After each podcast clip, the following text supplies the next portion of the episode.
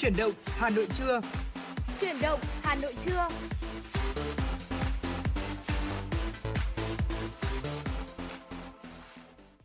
Xin kính chào quý vị thính giả và hiện tại là Tuấn Kỳ và Trọng Khương đã quay trở lại với quý vị thính giả trong chương trình chuyển động Hà Nội trưa ngày hôm nay và bây giờ đã là 10 giờ rồi. Chúng tôi rất vui khi lại đồng hành cùng với quý vị trong uh, buổi trưa ngày hôm nay và chúc quý vị có một bữa trưa vui vẻ bên uh, gia đình và người thân của mình.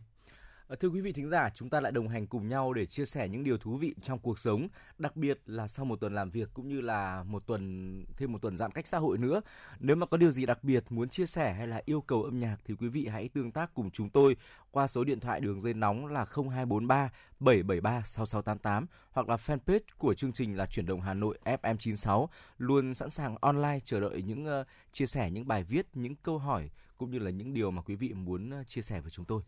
À vâng và trong khoảng thời gian giãn cách như thế này thì uh, tiếp tục chúng ta vẫn sẽ phải sống uh, trong cái quãng thời gian uh, này có lẽ là không lâu nữa đâu ừ. nhưng mà chúng ta luôn phải giữ một uh, gọi là một cái thái độ sống thật là tích cực ừ. để luôn luôn luôn luôn suy nghĩ đến một cái tương lai là chúng ta sẽ chiến thắng đại dịch không lâu sau đó đúng không nào ừ. và ngay bây giờ thì Tuấn Kỳ và Trọng Khương sẽ chia sẻ với quý vị uh, đầu tiên đó là 20 điều cần ghi nhớ để có một cuộc sống thật là vui khỏe thì chắc là chắc chắn là đầu tiên thì chúng ta phải nắm vững những kiến thức về ẩm thực này, những cái thói quen sinh hoạt và rèn luyện điều độ để giúp chúng ta có một sức khỏe tốt hơn và ngoài ra có thể là khiến chúng ta trẻ lâu hơn nữa. Ừ. Và trong bài viết này thì à, có một vị bác sĩ mà tôi đã đọc được là đã chia sẻ 20 lưu ý trong cuộc sống là giúp chúng ta mãi mãi ở tuổi à, đôi mươi. À, mong là các bạn hãy cùng à, tham khảo nhé.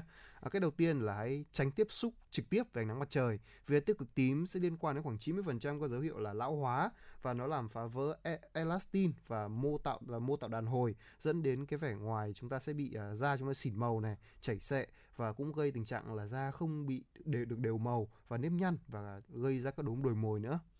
Điều tiếp theo là chúng ta nên chế độ, chú ý về chế độ dinh dưỡng, nên làm có một chế độ dinh dưỡng nhiều thực vật và giàu protein. À, thực đơn chủ yếu sẽ là trái cây, rau quả và ngũ cốc sẽ cung cấp các chất dinh dưỡng quan trọng giúp ngăn chặn quá trình lão hóa từ trong ra ngoài. À, thưa quý vị, trái cây cùng với rau củ thì cũng góp phần tăng cường các chất phytonutrients quan trọng giúp chống lại các gốc tự do gây hại. Cơ thể chúng ta thì luôn cần một nguồn protein lớn để xây dựng collagen và elastin mới và nó có nhiều trong sữa chua Hy Lạp không béo, các loại đậu, thịt da cầm hoặc là cá tươi, thịt nạc vân vân. Vâng và ngoài ra thì chúng ta đừng quên là hãy bổ sung cả chất béo nữa nha. À, nếu như nhắc đến chất béo thì nhiều người nghĩ rằng đây sẽ là một chất không nên bổ sung vào người ừ. vì nó nó ghi là béo mà đúng không? Ừ. Nhưng mà không phải chất béo nào cũng xấu đâu mà là những chất axit amin ờ, những chất axit béo omega 3 có trong cá và các loại hạt thì có liên quan đến việc làm chậm quá trình sinh học quan trọng và là giúp giúp rút ngắn telomere và ngoài qua đó thì có thể làm giảm tổn thương các mô và làm chậm tốc độ lão hóa. Ờ, điều tiếp theo chúng ta nên ờ, lưu ý đó là hãy cắt giảm lượng calo hoặc là tinh bột trong bữa ăn của của mình nhé. à, ăn ít calo hơn thì có liên quan đến việc là giúp chúng ta gia tăng tuổi thọ. Có nhiều nghiên cứu đã chỉ ra rằng là tập thể dục và hạn chế lượng calo làm giảm sản xuất hormone tuyến giáp có tên là T3, đồng thời làm giảm quá trình trao đổi chất, chậm quá trình lão hóa của cơ thể chúng ta. À, tiếp theo là chúng ta hãy nhớ là đừng quên là hãy uh giảm mỡ bụng đây đều rất là quan trọng nha. Vì việc mà duy trì cân nặng khỏe mạnh là chìa khóa giúp chúng ta trẻ hơn. Ngoài ra thì sự tích tụ chất béo nội tạng vào vùng bụng không chỉ là dấu hiệu của lão hóa mà còn làm tăng dần à, gần gấp 3 nguy cơ mắc chứng suy giảm trí nhớ nữa. Ờ, thưa quý vị, điều tiếp theo chúng ta nên lưu ý là hãy luôn uống nhiều nước và cung cấp đủ lượng nước cho cơ thể. Ờ, mất nước thì khiến da trở nên khô và nhăn nheo uống đủ nước lọc mỗi ngày thì sẽ giữ cho làn da của chúng ta được căng mịn dẻo dai cũng như là hỗ trợ sức khỏe tối ưu. Và ngoài ra thì uống nhiều nước cũng giúp cho cơ thể của chúng ta đào thải những chất độc tố đang tích tụ trong cơ thể. Và ngoài ra thì việc sử dụng thực phẩm và sản phẩm bổ sung dinh dưỡng cũng khá là quan trọng rồi nha. Nhưng mà tôi chỉ lưu ý rằng là khá là ừ. quan trọng thôi. Vì điều cốt lõi là để tạo ra một chế độ ăn uống lành mạnh ấy là thì rất là tốt nhưng mà sẽ là cái giải pháp tốt hơn khi chúng ta sử dụng thêm các cái chất bổ sung chống lão hóa và các chất bổ sung làm đẹp giúp là che lấp mọi khoảng trống dinh dưỡng. Đó là tôi uh, gọi là gợi ý cho quý vị thôi chứ còn chúng ta nên ăn những uh, thực phẩm tự nhiên ừ. thường là những cái thứ đó là tốt nhất. Còn việc uống thực phẩm bổ sung thì chỉ giúp là bổ sung như là chúng ta bị thiếu quá canxi này hay là một số chất đó trong cơ thể thì chúng ta phải sử dụng các loại thực phẩm này thôi. Còn uh, nên ăn những thực phẩm tươi sống và sạch là tốt nhất quý vị nhé Điều tiếp theo mà quý vị nên lưu ý là chúng ta hãy tránh xa thuốc lá và rượu. Ở hút thuốc là một trong những điều tồi tệ nhất ừ, mà chúng ta có thể làm cho cơ thể cũng như là làn da của mình. ở bên cạnh đó thì uống rượu trong chừng mực thì uh, có thể là có một số lợi ích cho sức khỏe nhưng mà nếu chúng ta tiêu thụ quá nhiều rượu thì nó sẽ tác động tiêu cực đến cả sức khỏe và ngoại hình. Uh, chúng làm mất nước và cạn kiệt các chất dinh dưỡng quan trọng trong cơ thể. Uh, về lâu về dài thì thuốc lá và rượu thì ừ, còn có thể là tàn phá các cơ quan nội tạng của chúng ta nữa. Và đừng quên là luôn vận động thể dục thể thao mỗi ngày nha. Theo các nghiên cứu được trích dẫn bởi Viện à, Lão Hoa Quốc gia Mỹ đã chứng minh rằng là cái mối liên hệ giữa tập thể dục ấy và chống lão hóa à, bộ hoặc là đi bộ à, lão hóa thì chúng ta chỉ cần là vận động khá là nhẹ nhàng thôi để có thể duy trì uh, cái uh, sức khỏe thật là tốt. Ở thì ở đây thì chúng ta chỉ cần uh, có thể đi bộ 10 phút mỗi ngày hoặc là tập những bài tập uh, nhẹ nhàng thôi ừ. là có thể giúp chúng ta giảm rất nhiều bệnh và trong đó là có căn bệnh Alzheimer đó. Ừ. Có thể nói là tôi nhớ không nhầm nó căn bệnh lẫn đúng không nhỉ anh ừ. anh Khương? Chính xác là như vậy và nếu mà chúng ta không có một chế độ vận động hợp lý thì ờ, khi chúng ta nhiều tuổi thì rất là dễ mắc phải căn bệnh này cũng như là nhiều căn bệnh khác của tuổi già nữa. Điều tiếp theo mà chúng tôi muốn chia sẻ cùng quý vị đó là ngay từ bây giờ thì hãy lưu ý đến việc là chăm sóc da mặt của chúng ta skin care mỗi ngày đi ạ. Uh, cho dù là đàn ông hay là phụ nữ thì việc xây dựng thói quen chăm sóc da đặc biệt là da mặt hàng ngày ờ, với sữa rửa mặt này rồi thì là sữa tẩy tế bào chết cũng như là một số loại kem dưỡng ẩm sẽ giúp cho làn da của chúng ta uh, uh, lâu bị lão hóa hơn. Rồi thì là hydrat hóa làn da của chúng ta nữa cũng khiến cho làn da của chúng ta uh, trở nên mịn màng và có độ đàn hồi tốt. Uh, đồng thời khi mà chúng ta chăm da mặt mỗi ngày nó sẽ khiến cho làn da của chúng ta ít xuất hiện ít xuất hiện nếp nhăn hơn.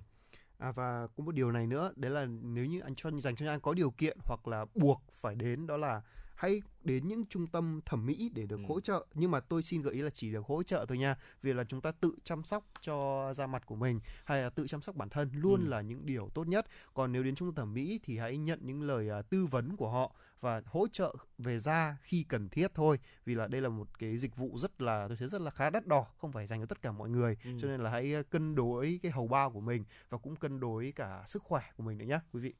À, điều tiếp theo hãy luôn giữ cho chúng ta có một tinh thần lạc quan vui vẻ mỗi ngày tránh tiếp xúc với những thông tin độc hại những uh, tin tiêu cực. Uh, chúng ta cười vui nhiều có nghĩa là chúng ta sẽ trẻ lâu.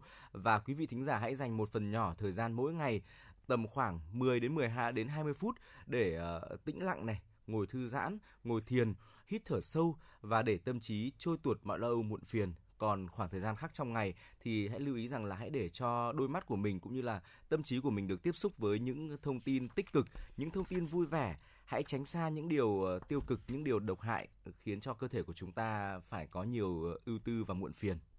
Vâng đúng rồi vì người ta nói là một nụ cười là bằng 10 thang thuốc bổ không ừ. anh Khương?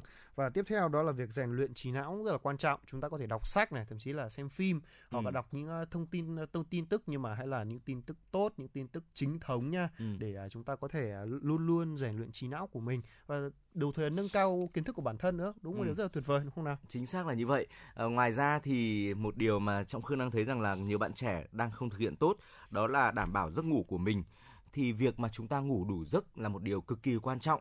Ờ, chỉ sau một đêm ờ, thức quá khuya hoặc là mất ngủ thôi, chúng ta nhìn sẽ xuống sắc và tiều tụy đi rất nhiều uh, có nhiều bạn trẻ thì các bạn ấy thức khuya triền miên và dần dần là sẽ dẫn đến hậu quả là bản thân sẽ bị mất ngủ và cơ thể của chúng ta, làn da của chúng ta rồi thì các cơ quan nội tạng bị lão hóa và bị trì trệ đi rất là nhiều. Và điều điều đó nó sẽ tấn công cơ thể của chúng ta từ từ có lẽ là các bạn sẽ không thể nhận ra trong ngày một ngày hai nhưng chắc chắn là sẽ để lại hậu quả rất là lâu dài. Ờ, các nghiên cứu đã chỉ ra rằng là đối với ờ, chúng ta, thói quen ngủ trung bình dưới 6 tiếng một ngày sẽ làm tăng tốc độ lão hóa nhanh và sau một thời gian thì trông chúng ta già hơn thậm chí là đến 9 tuổi so với tuổi thật. À, ngoài ra thì uh, trong cuộc sống luôn, luôn luôn chúng ta sẽ cần có những người bạn đúng không ạ? Những người bạn tôi nhấn mạnh những người bạn mang chúng ta nguồn năng lượng tích cực nha. Ừ. Để ừ. từ đấy thì chúng ta có thể uh, gọi là có thể chia những chuyện buồn thể chia sẻ, niềm vui chúng ta cũng có thể chia sẻ. Và từ đấy thì tôi tin rằng tôi thấy rằng là uh, chúng ta sẽ được giảm stress rất ừ. là nhiều uh, nhờ có những người bạn không anh Khương? Chính xác là như vậy. À, bên cạnh đó thì uh, chúng ta hãy cùng uh, uh, tận hưởng niềm vui của mình với một số những thói quen mà chúng ta chưa bao giờ thực hiện. Ví dụ như là uh, thưởng thức một ly rượu vang đỏ mỗi ngày chẳng hạn. Đối với nhiều người thì họ đôi khi họ không bao giờ họ uống rượu vang đâu. Nhưng mà nếu mà biết đến lợi lợi ích của rượu vang thì tôi nghĩ rằng là chúng ta cũng nên đưa rượu vang vào thực đơn của mình hàng ngày có một nghiên cứu từ Đại học John Hopkins cho rằng là rượu vang đỏ có thể làm giảm tổn thương não do đột quỵ tới 40% và trong mỗi bữa ăn thì tôi thấy rằng là chúng ta khai vị bằng một ly nhỏ rượu vang thì vừa giúp cho chúng ta ăn ngon miệng hơn, mà cũng làm cho hệ tiêu hóa của chúng ta hoạt động tốt hơn đấy ạ. À, ngoài ra thì có một loại hoa quả được mệnh danh là siêu hoa quả, đó ừ. là loại soji, có nguồn gốc từ Tây Tạng cơ, hàm lượng vitamin C rất là cao, gấp 500 lần so với quả cam cơ. Đó và có thể là có khả năng chống oxy hóa tự nhiên là mạnh nhất trái đất, còn uh, giúp kích thích hormone tăng trưởng, một chất tự nhiên giúp cải thiện khả năng ngủ. Đấy, nhìn chúng ta trông trẻ hơn, giảm mỡ, cải thiện ừ. trí nhớ. Nhưng mà tôi thấy rằng là loại hoa quả này có thể là sẽ hơi vượt qua túi tiền của một số người, ừ. nên là có thể chúng ta sẽ có nhiều cách khác để chăm sóc, không sao hết đâu quý vị chính xác là như vậy. Và đây thì được mệnh danh là siêu hoa quả nhưng mà trọng khương thấy rằng là cũng có rất là nhiều loại quả bình dân thôi rẻ và hợp với túi tiền của người dân việt nam chúng ta cũng khá là tốt. Ví dụ như là ổi này cam này táo chuối là những loại quả vừa rẻ mà vừa dễ tìm kiếm. Nếu mà chúng ta ờ, chăm chỉ duy trì thói quen ăn những loại quả này hàng ngày thì cơ thể cũng được bổ sung rất là nhiều những chất dinh dưỡng hữu ích. À, ngoài ra thì ờ, có một loại thực phẩm rất là tốt đó chính là trà xanh. À, trà xanh thì đã được chứng minh là giảm nguy cơ ung thư cũng như là giúp ngăn ngừa uh, tái phát những loại ung thư như là bàng quang, đại trực tràng và phổi. Ngoài ra thì đối với những người khỏe mạnh tôi thấy rằng là chúng ta bổ sung trà xanh với một lượng vừa phải hàng ngày ờ, thông qua việc là uống ấy thì cũng giúp cho cơ thể của chúng ta chống lại các gốc tự do và ừ, khiến cho cơ thể của chúng ta chậm quá trình lão hóa hơn. Và một điều nữa là hãy biết chăm sóc và sửa chữa cơ thể ngay khi cảm thấy có vấn đề nha. Vì là việc khám sức khỏe định kỳ để phát hiện và xử lý sớm những tổn thương ờ, từ trước ấy thì luôn đảm bảo cơ thể được hoạt động trong trạng thái tốt nhất có thể. Người ta luôn nói là phòng bệnh thì sẽ hơn chữa bệnh rất là nhiều phải không nào? Và ừ. vì thế nên là đôi khi hãy lắng nghe cơ thể của chúng ta xem là hôm nay chúng ta không khỏe ở chỗ nào thì hãy ờ, cố gắng là hãy đến chỗ bác sĩ để ờ, khám ừ. xét xem. À, vì là thứ việc khám chữa tôi thấy là không mất một cái gì đâu ha. Ừ. Thì chúng ta còn được nhiều hơn nữa. Chúng ta biết về cơ thể mình và sẽ biết là chúng ta thiếu cái gì để còn bổ sung nữa, đúng không nào? Và hãy duy trì thói quen là khám sức khỏe định kỳ mỗi 6 tháng một lần.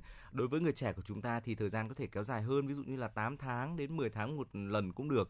Tuy nhiên thì ờ, ít nhất một năm cũng hãy duy trì từ 1 đến 2 lần khám sức khỏe để chúng ta biết được là ờ, cơ thể của mình đang ở mức độ nào.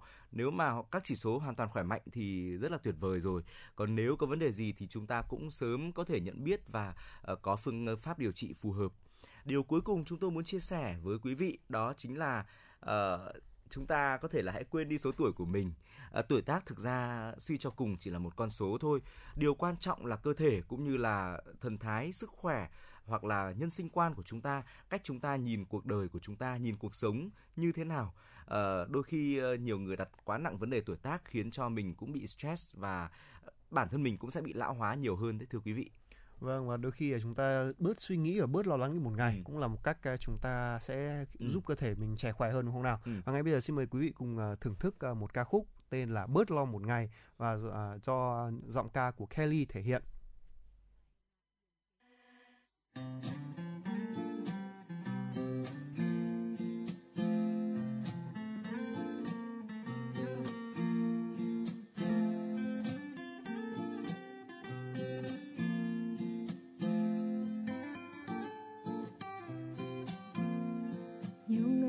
gian thường thích ngồi một góc mà buồn thiếu. Chuyện từ ngày nào ngày nào rồi mà cứ đắm chiều. Mấy thứ đã trôi qua rồi thì cho nó qua đi. Tại sao phải nhớ tối qua ăn gì? Hay họ thường thích ngồi bàn ngồi tính chuyện ngày mai? Nhưng vui thì ít, chỉ toàn là thấy cứ lo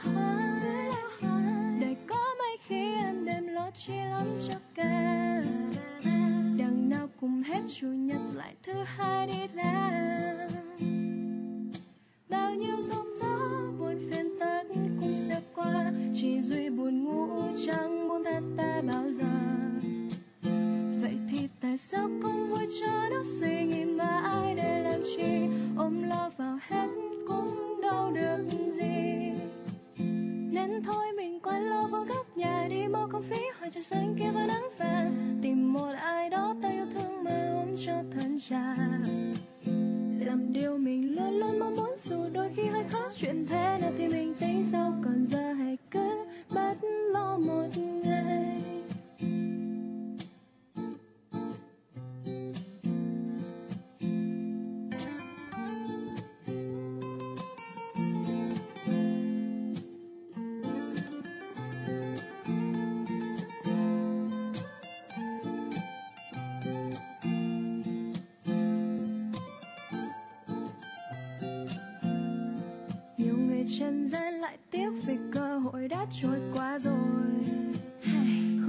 chộp lấy mà lại cứ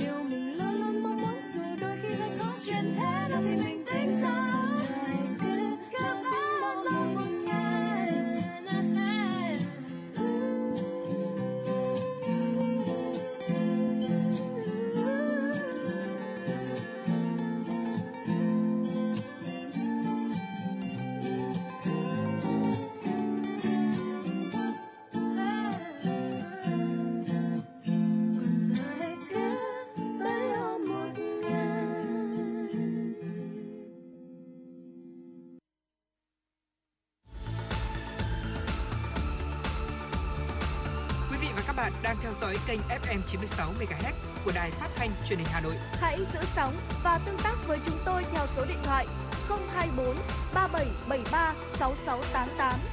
FM 96 đồng hành trên mọi nẻo đường.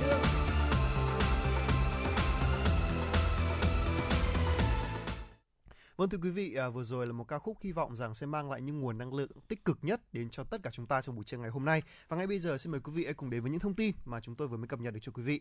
Thưa quý vị là theo, theo Sở Y tế Hà Nội thì à, từ 18 giờ ngày 13 tháng 8 đến 6 giờ ngày 14 tháng 9, Hà Nội ghi nhận 3 ca nhiễm mới SARS-CoV-2 tại khu đều tại khu cách ly. Các ca nhiễm mới phân bổ tại các quận huyện Hoàng Mai 2 ca, Đống Đa 1 ca đều thuộc chùm F1 của các trường hợp ho sốt cộng đồng trước đó. Như vậy thì cộng dồn số ca mắc ở tại Hà Nội trong đợt dịch thứ tư từ ngày 27 tháng 4 năm 2021 đến nay là hơn 3.800 ca, trong đó thì số ca mắc ghi nhận ngoài cộng đồng là hơn 1.500 ca, số ca mắc ờ, là đối tượng được được cách ly là hơn 2.000 ca. Tính từ 18 giờ ngày 13 tháng 9 đến 6 giờ ngày 14 tháng 9, Hà Nội tiêm được hơn 56.000 mũi vaccine phòng chống COVID-19. À, về xét nghiệm thì tính đến 19 giờ ngày 13 tháng 9, toàn thành phố đã lấy được hơn 2 triệu 800 mẫu phát hành và phát hiện 19 ca dương tính. Thưa quý vị, nghị quyết số 105 NQCP của Chính phủ về hỗ trợ doanh nghiệp, hợp tác xã, hộ kinh doanh trong bối cảnh dịch COVID-19 được các chuyên gia và doanh nghiệp đánh giá là cần thiết, cấp bách nhằm giúp cộng đồng doanh nghiệp, người dân vượt qua khó khăn, tạo điều kiện để nền kinh tế phục hồi nhanh trong giai đoạn hậu dịch COVID-19. Mục tiêu của nghị quyết là tháo gỡ khó khăn, vướng mắc, điểm nghẽn cản trở hoạt động sản xuất kinh doanh của doanh nghiệp, giảm thiểu số doanh nghiệp tạm ngừng hoạt động, giải thể, sớm kiểm soát được dịch bệnh, khôi phục sản xuất kinh doanh. Nghị quyết đặt ra 4 vụ nhiệm vụ trọng tâm. Thứ nhất, thực hiện quyết liệt, hiệu quả các biện pháp phòng chống dịch COVID-19. Thứ hai, đảm bảo ổn định sản xuất, lưu thông hàng hóa thông suốt, hiệu quả, an toàn, khắc phục gián đoạn chuỗi cung ứng. Thứ ba, hỗ trợ cắt giảm chi phí, tháo gỡ khó khăn về tài chính, dòng tiền cho doanh nghiệp, hợp tác xã, hộ kinh doanh. Thứ tư, tạo điều kiện thuận lợi về lao động, chuyên gia. Theo Phó Viện trưởng Viện Nghiên cứu và Quản lý Kinh tế Trung ương, Nghị quyết 105 đã trao quyền chủ động hơn cho địa phương và doanh nghiệp trong việc tìm kiếm và áp dụng mô hình sản xuất, kinh doanh an toàn trong phòng chống dịch. Ngoài các mô hình đang áp dụng, phù hợp với tình hình địa phương và tính chất kinh doanh của doanh nghiệp, ứng dụng tối đa số hóa để giảm phiền hà cho người dân, doanh nghiệp, sản xuất phải an toàn, an toàn để sản xuất. Thưa quý vị, thừa nhận việc dạy học trực tuyến trong tuần đầu của năm học mới còn gặp nhiều khó khăn. Theo Bộ Giáo dục và Đào tạo, khó khăn này đến từ cả điều kiện khách quan và chủ quan như hệ thống đường truyền Internet hạn chế dung lượng, phần mềm dạy học miễn phí chất lượng không tốt, nhiều học sinh thiếu trang thiết bị học tập, nhiều giáo viên thiết kế bài giảng trực tuyến làm theo cách cũ, lịch học trực tuyến quá dày, ảnh hưởng đến tâm lý học sinh.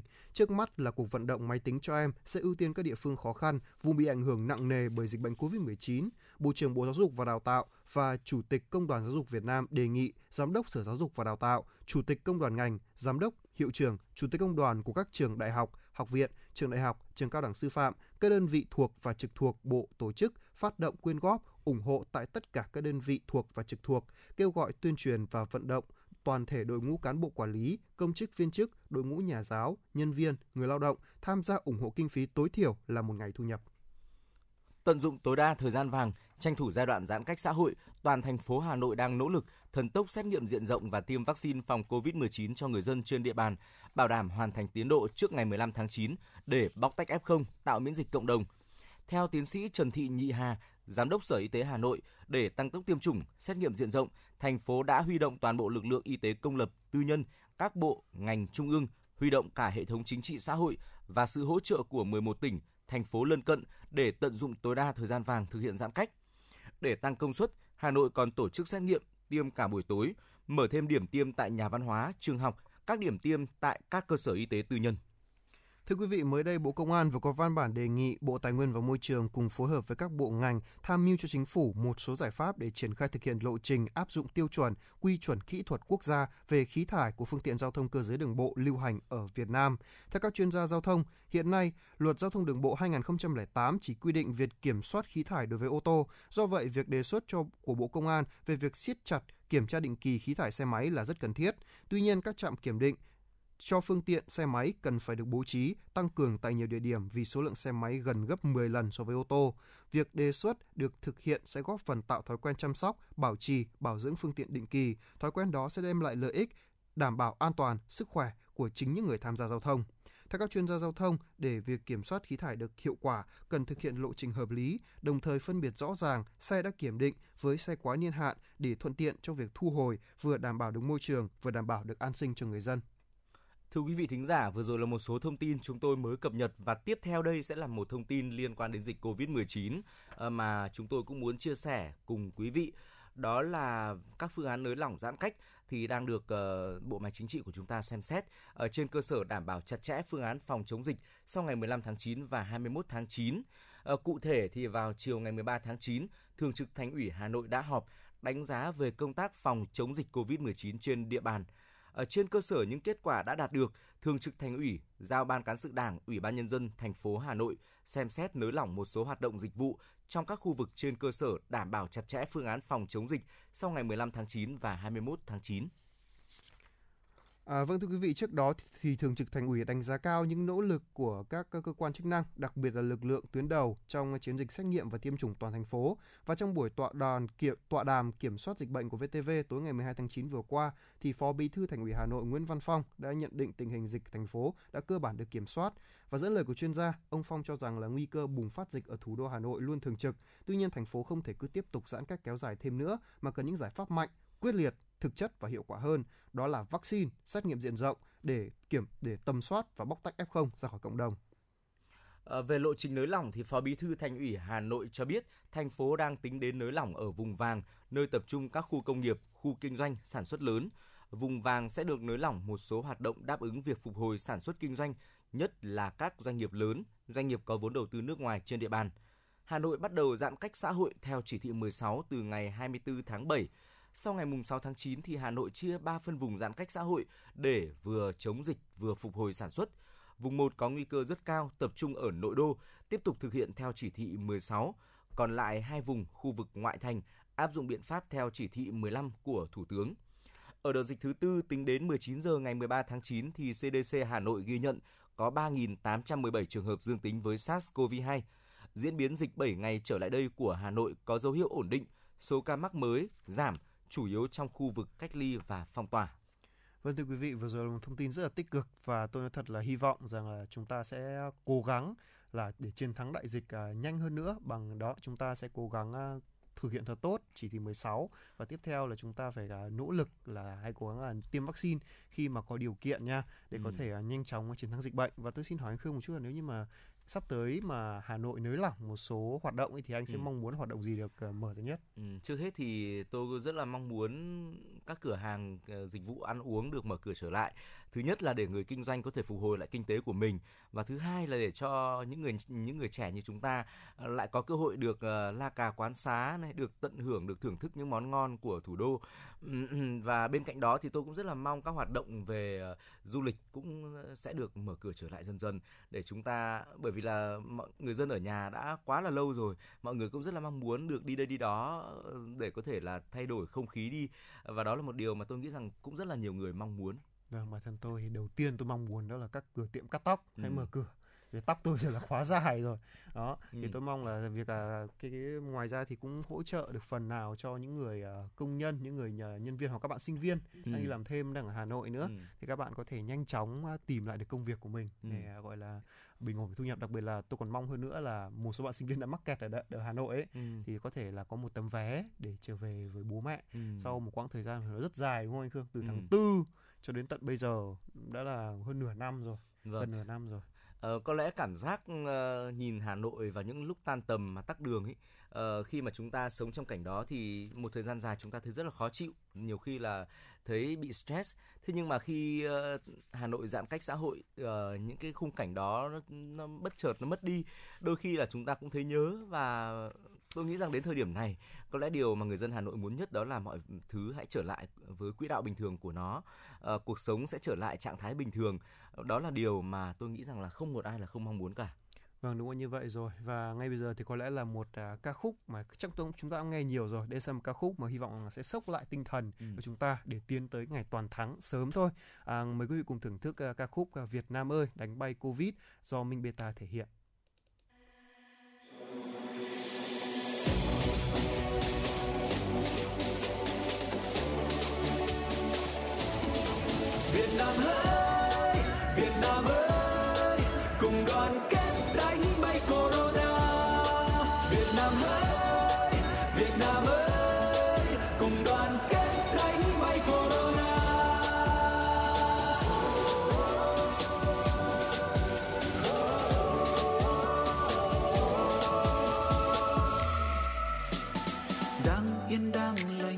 sống đang tươi xanh thì bông có covid.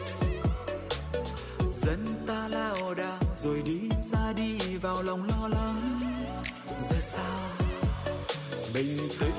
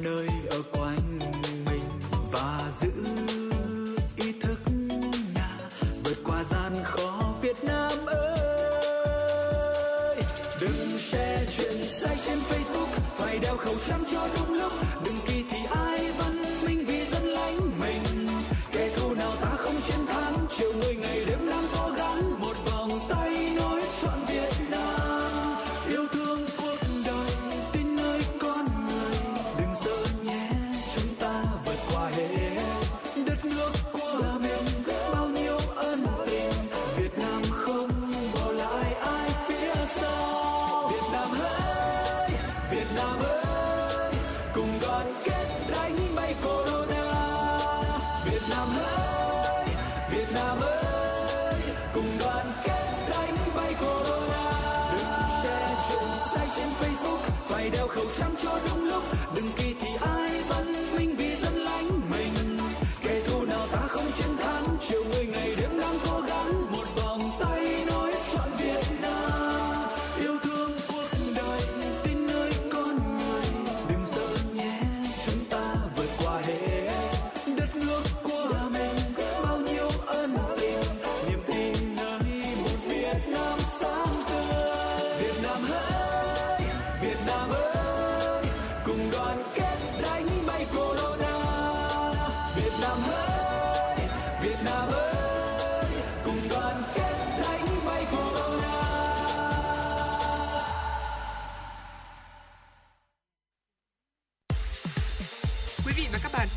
Chuyến bay mang số hiệu FM96.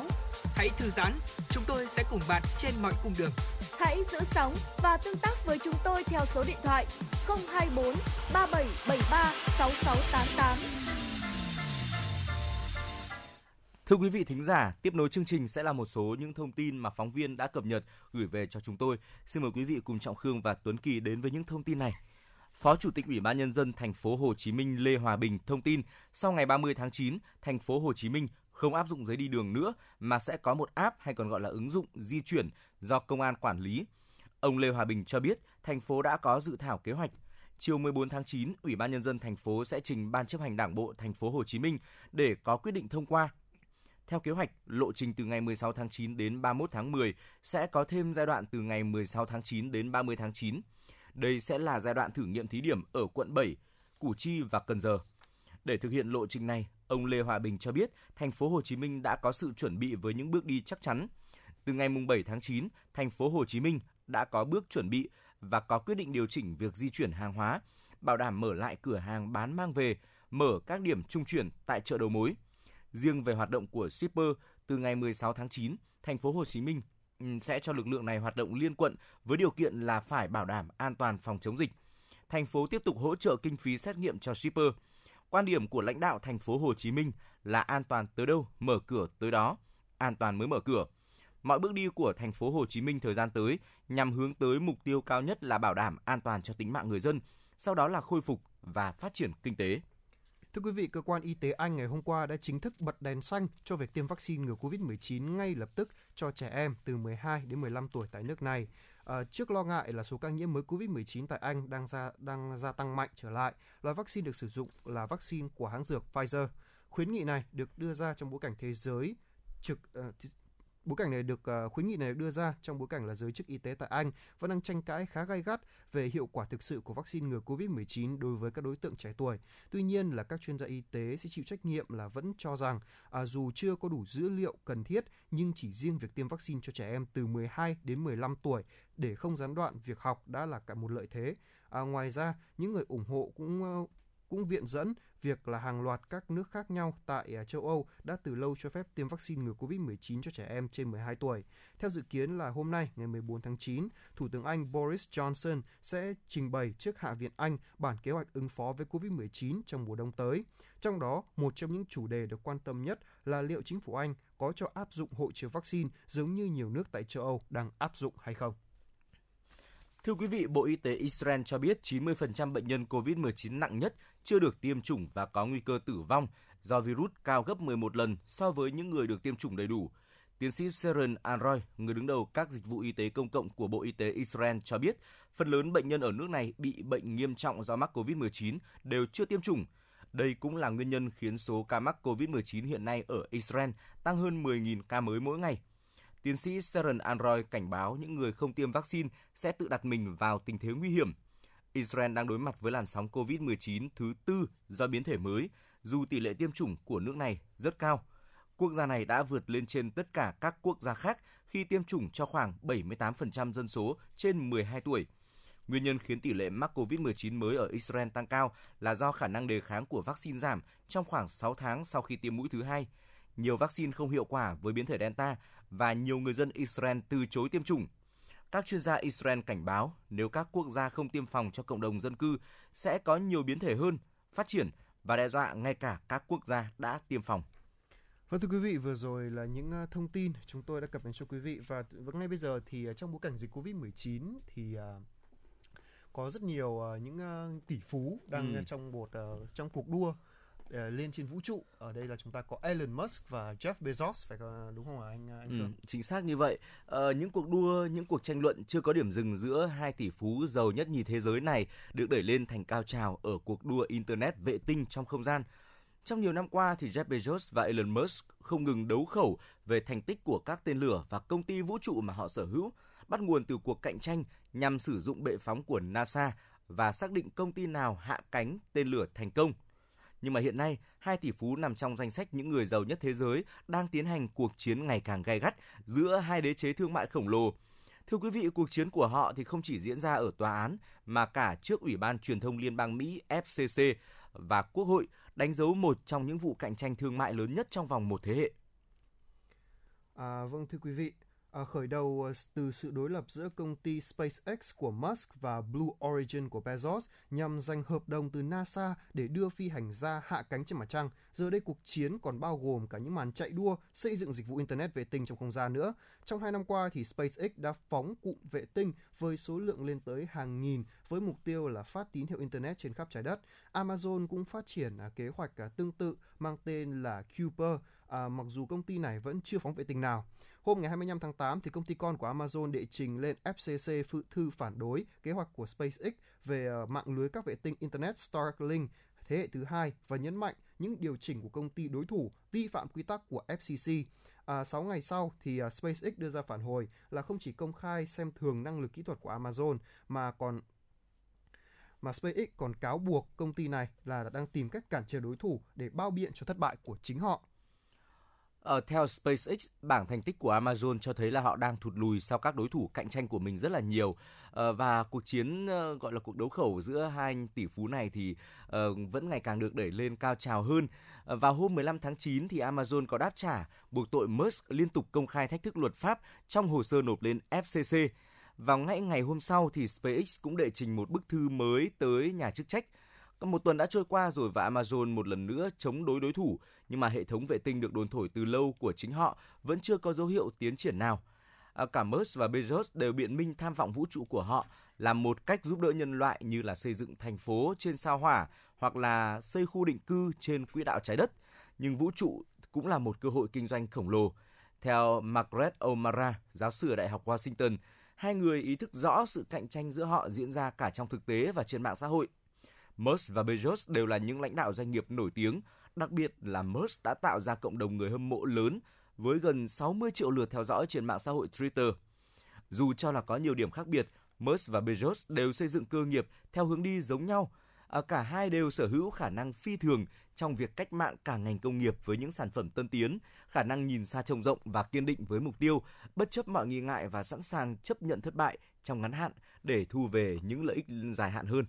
Với PayPal thì Musk lật đổ ngành công nghiệp thẻ tín dụng và thay đổi cách người tiêu dùng Mỹ chi trả cho hàng hóa và dịch vụ. Với Tesla thì ờ, ông đối đầu với toàn bộ ngành công nghiệp xe hơi và cách mạng hóa thị trường xe điện. Công ty SpaceX của Musk thậm chí là còn qua mặt cả công ty tổ hợp quân sự, công nghiệp thống trị không gian suốt nhiều thập kỷ qua, trở thành đối tác phóng tàu được NASA ưa chuộng. Khi sáng lập Amazon thì Bezos lần đầu tiên làm trao đảo những cửa hiệu sách truyền thống, sau đó thâu tóm mọi lĩnh vực bán lẻ. Dịch vụ web của Amazon đã thay đổi cách các công ty lưu trữ dữ liệu.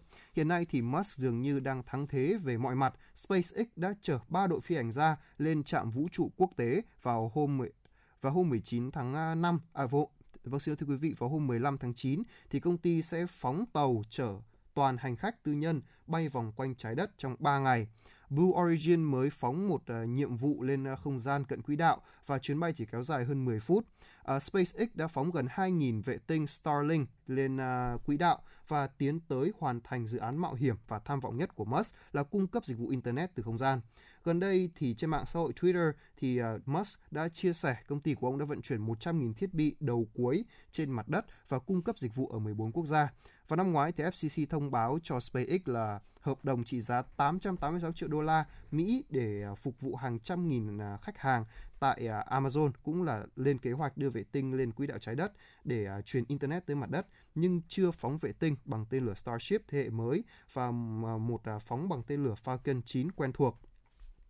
Amazon cũng cho rằng là theo quy định của FCC thì à, SpaceX được à, sẽ chỉ được trình bày một thiết kế cho hệ thống của họ và theo Amazon thì hai cấu hình sắp xếp những vệ tinh theo thông số quỹ đạo rất là khác nhau. À, cách tiếp cận mới của SpaceX về à, việc áp dụng hai cấu hình loại trừ lẫn nhau hoàn toàn trái ngược với các quy tắc và chính sách của công ty uh, ủy ban. À, Maria Dodson Suman, cố vấn pháp lý cho công ty con của Amazon, Cooper System cho biết. À, thưa quý vị, ờ, động thái đáp trả gay gắt của Amazon vào hôm 8 tháng 9 nhắm vào SpaceX và bản thân Musk nêu ra hàng loạt hành động vượt quá giới hạn mà Amazon cho là thể hiện cách hành xử khiến nhà chức trách phải dè chừng. Amazon nhắc tới sự việc SpaceX phóng một nguyên mẫu Starship mà không có giấy phép từ Cục Quản lý Hàng không Liên bang Mỹ và tiếp tục mở cửa nhà máy lắp ráp Tesla trong khi COVID-19 hoành hành. SpaceX không bình luận về đơn kiện của Amazon dù công ty đã gửi một bức thư cho FCC. Ngoài kiện cáo về tròm vệ tinh phát sóng Internet, thông qua công ty Blue Origin, Bezos còn phản đối NASA giao hợp đồng chế tạo tàu vũ trụ chở phi hành gia tới mặt trăng cho SpaceX. Blue Origin cũng nộp đơn lên cơ quan thẩm định trách nhiệm GAO của chính phủ Mỹ phản đối quyết định của NASA. Tuy nhiên thì cơ quan này đã bác đơn của Blue Origin và bênh vực NASA. Sau đó thì ờ, Blue Origin gửi đơn kiện lên tòa khiếu kiện liên bang Mỹ cáo buộc NASA thiên vị khi mà ký hợp đồng với SpaceX. NASA chấp nhận tạm dừng hợp đồng tới ngày 1 tháng 11 để chờ tòa án đưa ra phán xét. Điều này có thể làm chậm tiến độ chương trình đưa phi hành gia trở lại mặt trăng của NASA. Thể thấy rằng anh Khương thân mến, tôi nghĩ rằng đây là một cuộc chiến lên à, chỉ để đi một chuyến du lịch ừ. lên trên à, không gian ấy. Tôi không cho như vậy. Tôi nghĩ rằng ừ. đây là một cuộc chiến phải nói là vì gọi là lợi nhuận thì ừ. đúng hơn vì đây cũng là vừa là một cách để quảng cáo ừ. mà cũng vừa là một tôi thấy đây vừa là quảng cáo vừa là một cách để gọi là xâm chiếm thị phần không gian đó. Ừ. con người chúng ta đã vươn lên vũ trụ rồi và đây thực sự là một cuộc chiến giữa hai ông lớn có phải không ạ? Và cuộc chiến này nếu mà ai chiến thắng sẽ là người đứng trên đỉnh cao danh vọng đứng trên đỉnh của thế giới. Và tôi nghĩ rằng đó là một cái danh hiệu mà bất cứ ai cũng ờ, mong muốn và thèm khát. Cho nên là ờ, sự đối đầu giữa hai tỷ phú nhất nhì thế giới này là một điều đương nhiên thôi.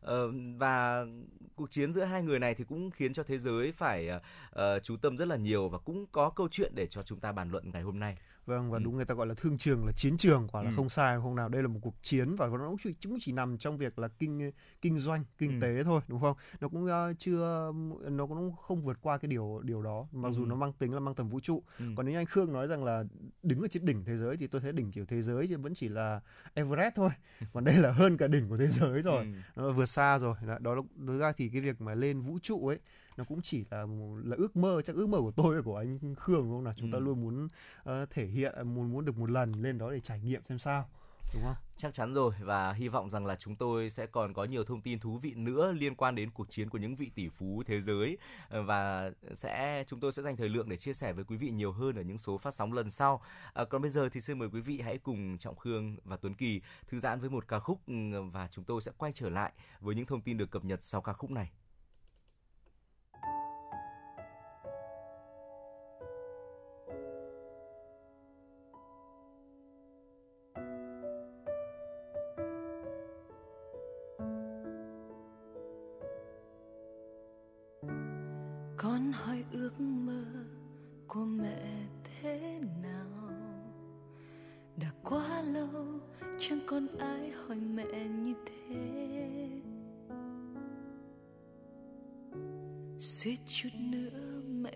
Quên mình từng thế nào. Cũng có ước mơ mơ được sống cuộc đời riêng mình.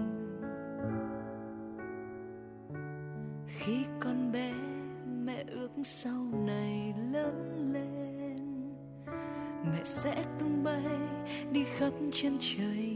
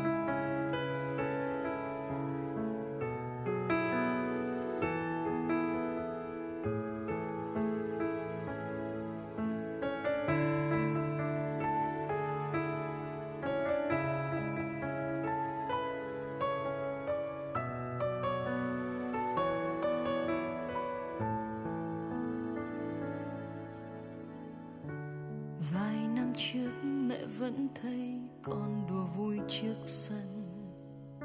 Thế mà giờ đây con lớn nhanh sau ngần năm ấy. Rồi con cũng có ước mơ riêng mình, và con cũng cố gắng theo hết mình. Con ơi, hãy ước mơ thay phần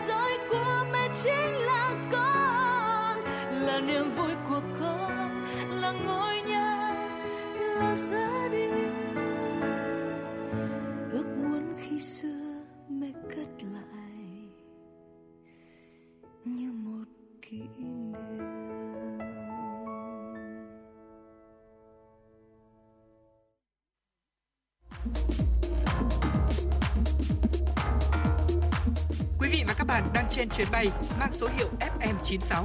Hãy thư giãn, chúng tôi sẽ cùng bạn trên mọi cung đường. Hãy giữ sóng và tương tác với chúng tôi theo số điện thoại 024 3773 6688.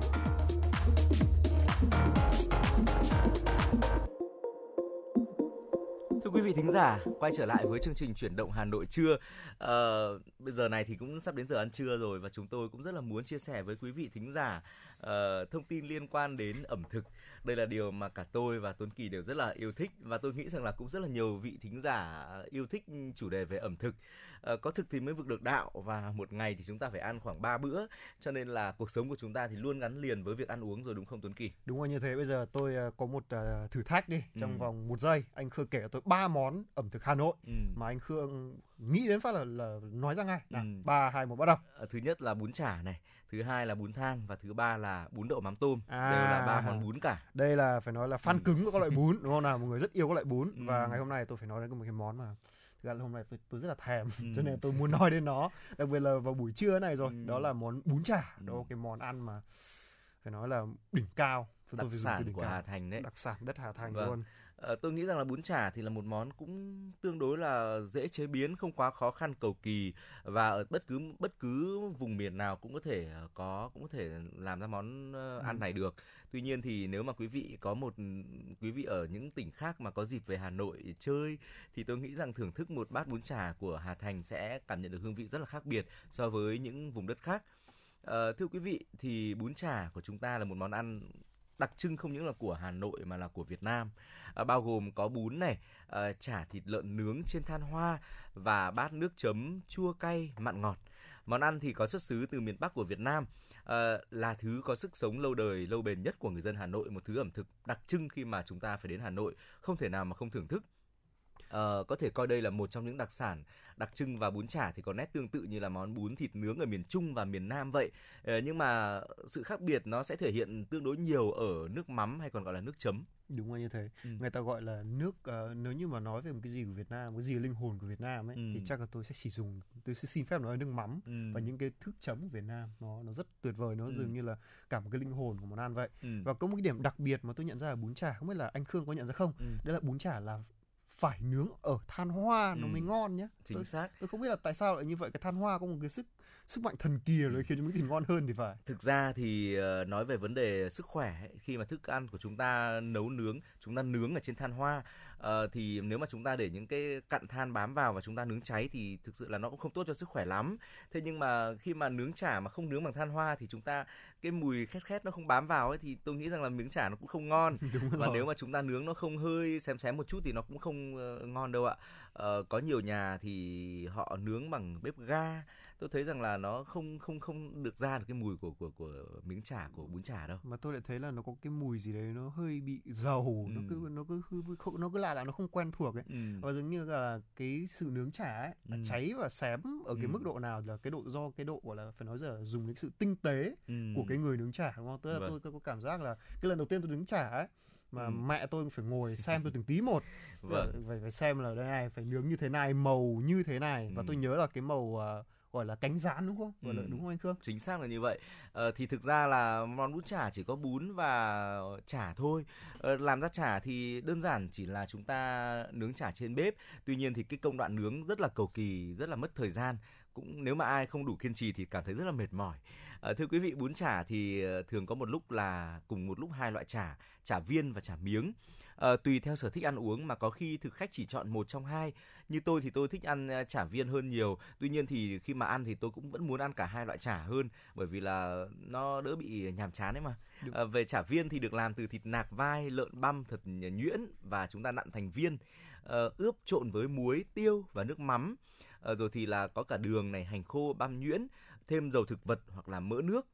Cũng tùy vào độ tươi của thịt. Sau khi mà chúng ta trộn gia vị nếu thấy thịt có vẻ hơi khô thì phết thêm một chút dầu sao cho làm miếng thịt dễ dàng kết dính khi mà vo nắn thành miếng cỡ hai ngón tay rồi chúng ta nhấn cho hơi dẹp lại. Nếu mà thích cầu kỳ hơn thì chúng ta có thể là uh, gói ngang mỗi miếng chả là một lần lá chuối rồi mới nướng. Miếng chả sẽ không bị sạm và thơm hơn và cũng không bị dính quá nhiều bụi than. À, chúng ta có thể là dùng thịt nạc vai để làm món chả. Đây là một lựa chọn rất là ngon miệng và có truyền thống. Bởi vì là vị nạc vai chắc thịt, nhưng mà không có sớ nhiều như là thịt đùi, không mềm như thịt mông. Điều này làm cho miếng thịt khi mà băm nhuyễn rồi chúng ta nắn lại miếng chả sẽ chắc hơn và khi mà cắn thì chúng ta sẽ thấy rằng là cái vị ngon nó cũng khác biệt so với việc là chúng ta dùng những phần thịt khác đúng rồi à, mà Ừ. cái việc mà nặn thịt ấy ừ. nó rất là công phu đấy ví dụ Ừ. như là các chị em phụ nữ chẳng hạn nặn Ừ. rất là nhẹ nhàng một miếng thịt rất kết dính nhưng mà không biết là anh anh Khương đã thử gọi là Ừ. nặn chả viên bao giờ chưa nào tôi nghĩ rằng là nặn chả viên thì không những là chúng ta mất thời mất công ấy mà chúng ta còn phải điều quan trọng là chúng ta phải có sự khéo léo nữa. Rồi tôi cũng đã từng nặn rồi và ờ, lần đầu nặn thì khá là vất vả nói chung là nó bị méo mó cả đi. Ờ, tuy nhiên thì cũng bù lại là khi nướng thì nó cũng thơm ngon nói chung là cũng ăn được. Ờ, sau đó một vài lần thì tôi cũng uh, sung phong nặn chả và ừm, đến bây giờ thì tôi cũng tự tin là mình có thể nặn ra những miếng chả đều và đẹp. Đúng rồi rồi. Ừm, à, anh Khương ấy rất thích ăn chả viên. Còn Ừ. bản thân tôi thích ăn cái chả miếng hơn ấy. Ừm, vì là khi mà nướng ờ, cái miếng thịt lên thì tôi Ừ. cảm giác cái bì nó hơi dai dai một chút và Ừ. tôi thích những cái, cái, cái, cách nhai như vậy nó rất Ừ. là ngon. À, chúng ta có thể chọn những cái miếng như là thịt à, ba chỉ đúng không? Những miếng à, Ừ. ba chỉ hoặc là có thể là nếu như ai thích ăn nạc có thể nướng những miếng nạc cũng được. Ừm, và quy trình tẩm ướp của thịt mà của thịt ờ, chả miếng ấy ừm, nó cũng rất cầu kỳ đó nha thưa quý vị. À, chúng ta phải sử dụng à, nước hàng này Ừ. sử dụng à, hành này tỏi băm này và một số những ờ, nguyên liệu khác. Có thể là bây giờ là tôi thấy là mọi người cả nhà thường hay ướp một chút hạt nêm đúng không? ừm, đấy tôi cũng tôi cũng không hiểu tại sao lại ướp hạt nêm được vì là tôi nghĩ nó sinh để nấu canh nhưng mà khi Ừ. ướp vào tôi thấy nó cũng có một hương vị gì đó khá là khác lạ ừm. tức là mọi khi thì ờ, ở ngoài siêu thị tôi thấy là không anh Khương có để ý không là vẫn có những cái gọi là sốt sẵn để Ừ. tẩm ướp á Ừ. nhưng mà tôi thấy dường như nó nó không ngon bằng cái việc chúng ta tự gia giảm hương vị để chúng ta ướp nên miếng chả ngon Ừ. nhất phải không ạ chính xác như vậy bởi vì là những gói ướp sẵn thì nó sẽ là ờ, những được sản xuất công nghiệp Ờ, tất cả đều có một chung một hương vị. Và tôi nghĩ rằng là khẩu vị, hương vị của, khẩu vị của mỗi gia đình là mỗi khác nhau. Nếu mà chúng ta tự làm thì sẽ ờ, gia giảm phù hợp với khẩu vị của từng thành viên trong gia đình. Ờ, về cách làm bún chả thì như chúng tôi cũng chia sẻ đấy ạ, nó cũng đơn giản thôi. Nhưng mà để làm ra được một suất bún chả ngon thì phụ thuộc khá là nhiều vào kinh nghiệm cũng như là bí quyết gia truyền. Đặc biệt quan trọng đó là cách mà chúng ta pha nước chấm và bún chả thì được ăn thường là được ăn vào buổi trưa. Ờ, việc lựa chọn thời gian thưởng thức bún chả dường như là một nghệ thuật về thời gian ạ. Ăn bún chả vào giờ nào là thích hợp thì đây là một nét rất riêng của văn hóa ẩm thực đất kinh kỳ. Ờ, tuy nhiên hiện nay thì tôi thấy là cũng có những cửa hàng bán cả ờ, ngày luôn sáng trưa chiều tối đều có. Đúng rồi như vậy. Và tôi cũng và tôi cũng thấy là cũng khá, khá là ổn. Vì sao? Ừ. vì là có nhiều người những khẩu vị khác nhau như là sinh viên Ừ. hồi có nhớ cái thời sinh viên chẳng hạn. Ừ. ở gần ờ, nhà trước đây thì ờ, bọn tôi thì ở khá là xa bọn Ừ. tôi học ở tận cầu giấy cơ nhưng mà có những buổi tối mà kiểu thèm quá đi Ừ. học về thèm quá thì sẵn sàng là bắt xe tận phố cổ Ừ. để ăn đó để ăn cái món bún chả này và Ừ. tôi thấy là cái công sức bỏ ra nó hoàn toàn xứng đáng Ừ. thì cả tắc đường này hay là mệt mỏi đến đâu làm được một suất bún chả là cũng Ừ. rất là tuyệt vời rồi Ừm, chính xác là như vậy và thưa quý vị ờ, cũng không quá khó khăn để chúng ta có thể tìm được một cửa hàng bún chả ngon tại một góc phố của thủ đô Hà Nội đâu ạ uh, có một số những cửa hàng rất là nổi tiếng và quen thuộc với thực khách nằm ở trên phố Hàng Mành này, rồi thì là ở phố Bạch Mai, ở phố Ngọc Khánh, rồi thì Ngô Thị Nhậm hoặc là một số chuỗi ờ, thương hiệu về bún chả khá là nổi tiếng và tôi nghĩ rằng là ờ, nếu mà có dịp quý vị đến thủ đô Hà Nội hoặc là chúng ta có những người bạn chúng ta dắt đến chơi thủ đô thì không thể nào mà không giới thiệu đến ăn những quán bún chả đó được. Ờ, và thưa quý vị cũng có rất là nhiều biến tấu cho bún chả tại Hà Nội Ờ, và có một số cửa hàng đã ít nhiều tạo nên phong cách khi mà thay đổi phương thức chế biến, thời gian thưởng thức như là bún chả bọc lá chuối này, bún chả kẹp que, bún chả ăn sáng, bún chả dầm xấu, dầm me. Ờ, khi mà đọc đến bún chả dầm xấu dầm me thì tôi thấy khá là lạ, không biết rằng là ăn món này thế nào đây. tôi cũng tôi cũng thấy hơi lạ vì Ừ. là đây là, nói chung là xấu hay là me ấy, thì đều là những cái nguyên liệu gọi là chỉ có Trong Hà nước. Nội mới là Ừ. hay, hay hay ăn thôi ví dụ như Ừ. là anh Khương luôn biết cái món ờ, gọi là đồ uống huyền thoại nó Ừ. là nước dòng uống luộc dầm xấu Ừ. đúng không đó hoặc là khi mà những người con đi xa quê ấy, thì sẽ nhớ nhất là quả xấu Ừ. của chúng ta đấy nhưng mà để cái món bún chả chắc là sau dịch sau khi hết giãn cách tôi sẽ Ừ. thử cái món này xem như thế nào Vâng. Đó, một cái một món bún chả này thì tôi thấy bất ngờ là vì nhìn nó hơi thô một chút và Ừ. hơi hơi khó để có thể gọi là làm đẹp nó Ừ. nhưng mà nó đi vào trong trong uh, thơ và trong văn này nó rất là đặc độc đáo hay là kể về đầu tiên nó nói về một cuốn gọi là một cuốn uh, sách Ừ. chỉ dẫn về du lịch Hà Nội đầu tiên của, Ừ. uh, nhà, của nhà văn Thạch Lam đó là Ừ. Hà Nội 36 phố phường hay Ừ. chúng ta biết là Hà Nội 36 phố phường á thì nó nói về một cái um, uh, bún chả như sau là có một ông đồ cuồng chữ ở nhà quê một hôm khăn gói lên Hà Nội đã ứng khẩu đọc hai câu thơ khi ngửi thấy mùi khói chả đó là ngàn năm bửu vật đất thăng long bún chả là đây có phải không Ừ. đó rồi nói rằng là khi mà tâm hồn ăn uống đã lên cao thì có thể lập tức xuất khẩu thành thi đúng không nào Vâng. hay là ừm, Vũ Ngọc Phan là trong à, những năm tháng ấy thì cũng viết là bún chả hàng rong là cũng ngon tuyệt ba xu hoặc là năm xu à, cũng có thể được một mẹt đấy ông còn miêu tả rõ là đường kính bao nhiêu rồi là những miêu tả là những sợi bún trắng muốt rồi mấy lá rau sống diếp Ừ. tây đó nói chung là rất lãng mạn một Vâng. món ăn bình dân nhưng nó lại trở thành quốc hồn quốc thúy như thế nào Tôi cảm thấy là may mắn khi mà mình được sinh ra tại ờ, Việt Nam, được ờ, ờ, sống trong một đất nước mà rất là phong phú về ẩm thực cũng như là rất là nhiều trái cây Ờ, và đặc biệt là có món nước mắm nữa. Tôi thấy ở bên nước ngoài họ không có nước mắm và họ cũng không ăn được nước nước mắm thì thấy khá là đáng tiếc. Chỉ có những một số những loại sốt thôi, nước sốt rất là béo và ngậy.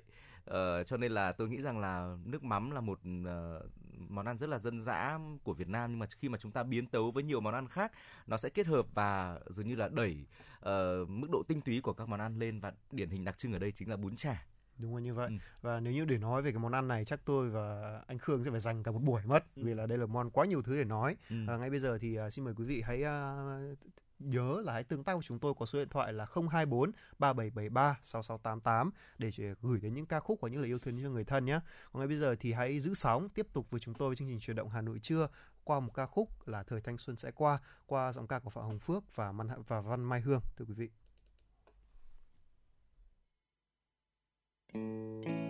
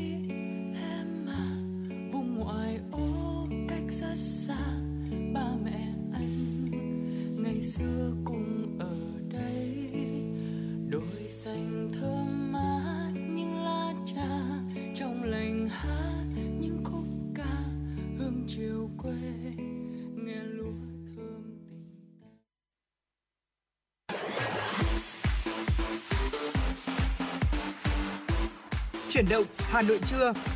Chuyển động Hà Nội trưa.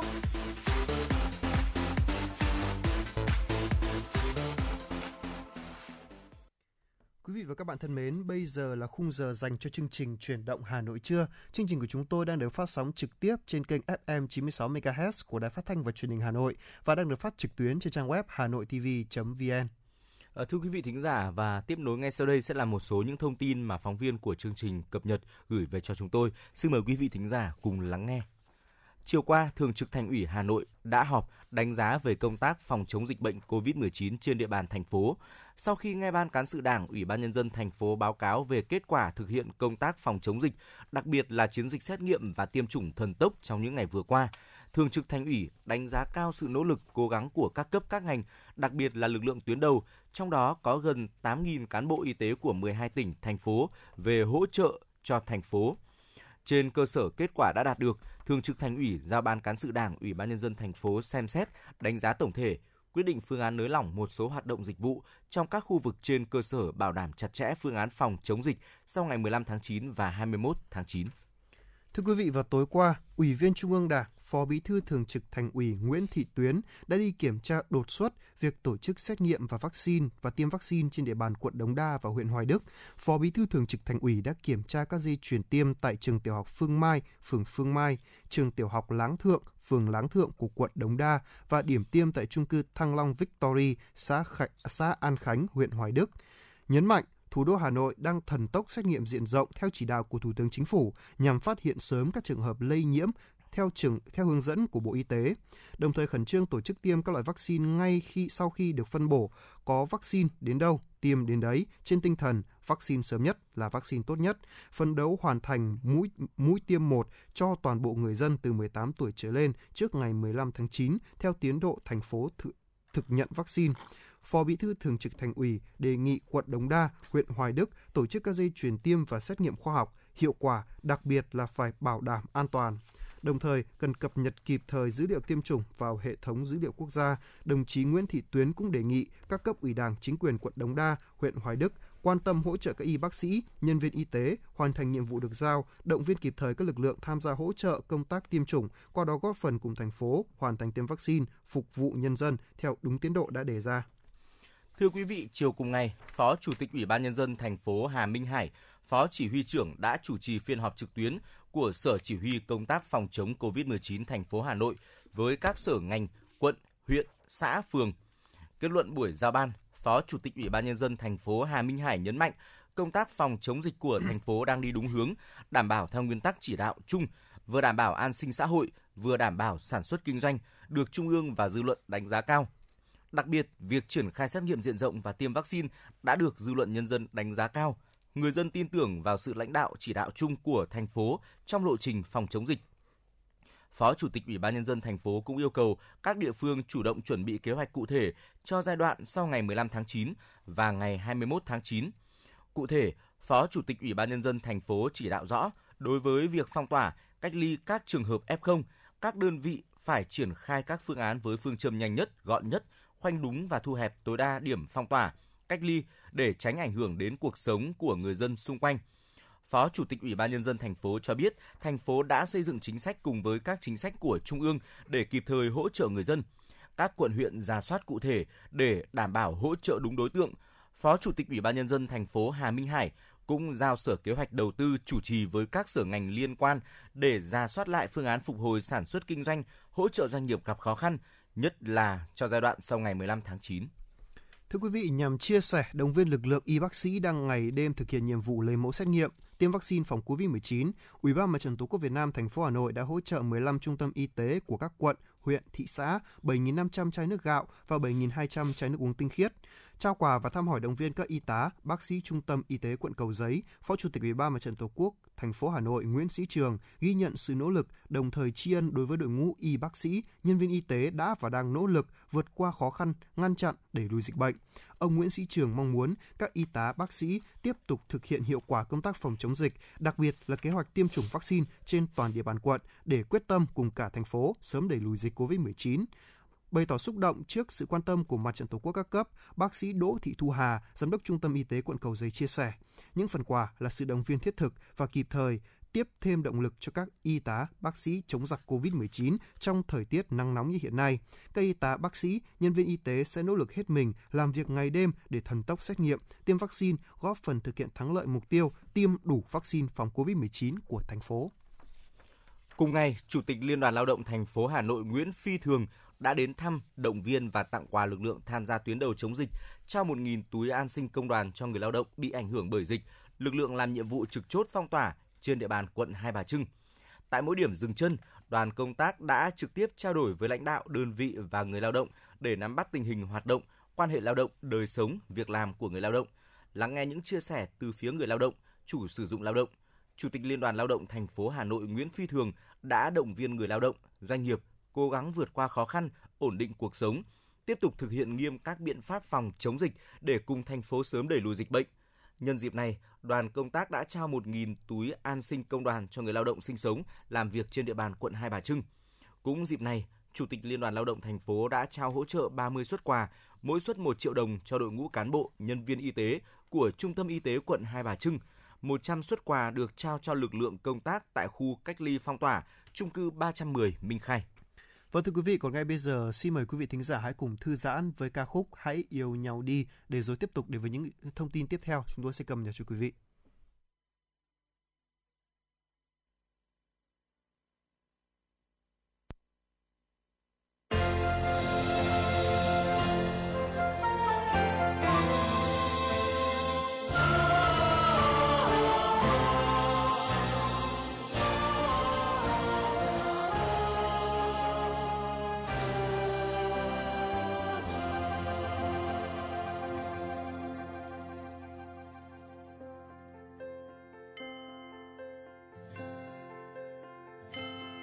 Hãy yêu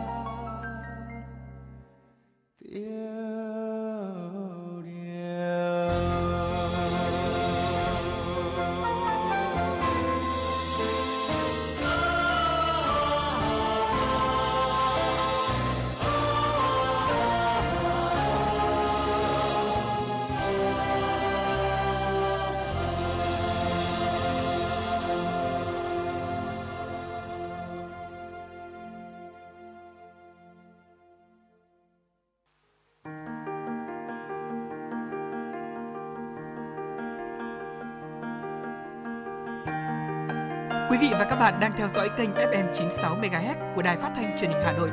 Hãy giữ sóng và tương tác với chúng tôi theo số điện thoại 024 3773 6688. FM 96 đồng hành trên mọi nẻo đường. Vâng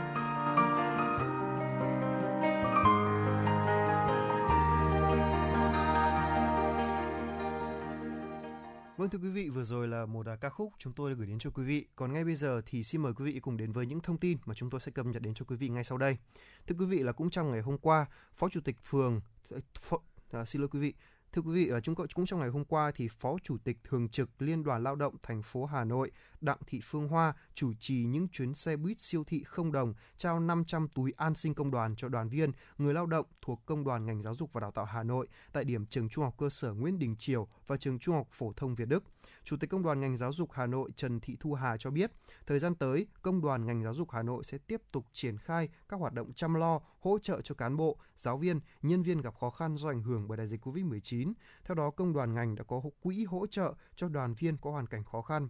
Bên cạnh việc trao quà định kỳ 3 lần trong năm, Công đoàn ngành sẽ triển khai thêm các đợt trao trợ trao trợ cấp đột xuất và đồng hành cùng đoàn viên, cán bộ giáo viên, nhân viên vượt qua khó khăn, nỗ lực hoàn thành tốt nhiệm vụ được giao. Theo Ban Quản lý Quỹ vaccine phòng COVID-19, tính đến 17 giờ chiều qua, số dư quỹ vaccine phòng COVID-19 nhận được là 8.665 tỷ đồng, với tổng số 545.786 tổ chức và cá nhân tham gia đóng góp. Theo Bộ Tài chính, cuộc vận động quỹ ủng hộ quỹ vaccine phòng COVID-19 rất hiệu quả, nhận được số tiền ủng hộ lớn và đây là nguồn lực quan trọng để Bộ Y tế mua, tiêm vaccine cho người dân và cộng đồng.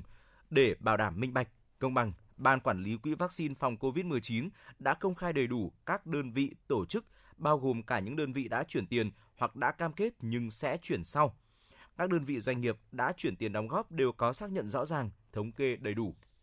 Thưa quý vị, trong ngày hôm qua, Hà Nội đã được tiêm thêm hơn 248.000 mũi vaccine phòng COVID-19, cộng dồn tới 18 giờ 30 phút chiều qua. Toàn thành phố Hà Nội đã tiêm được cho các đối tượng trong nghị quyết 21 của chính phủ và phương án 170 của Ủy ban nhân dân thành phố được hơn 4 triệu 700 mũi nghìn mũi tiêm.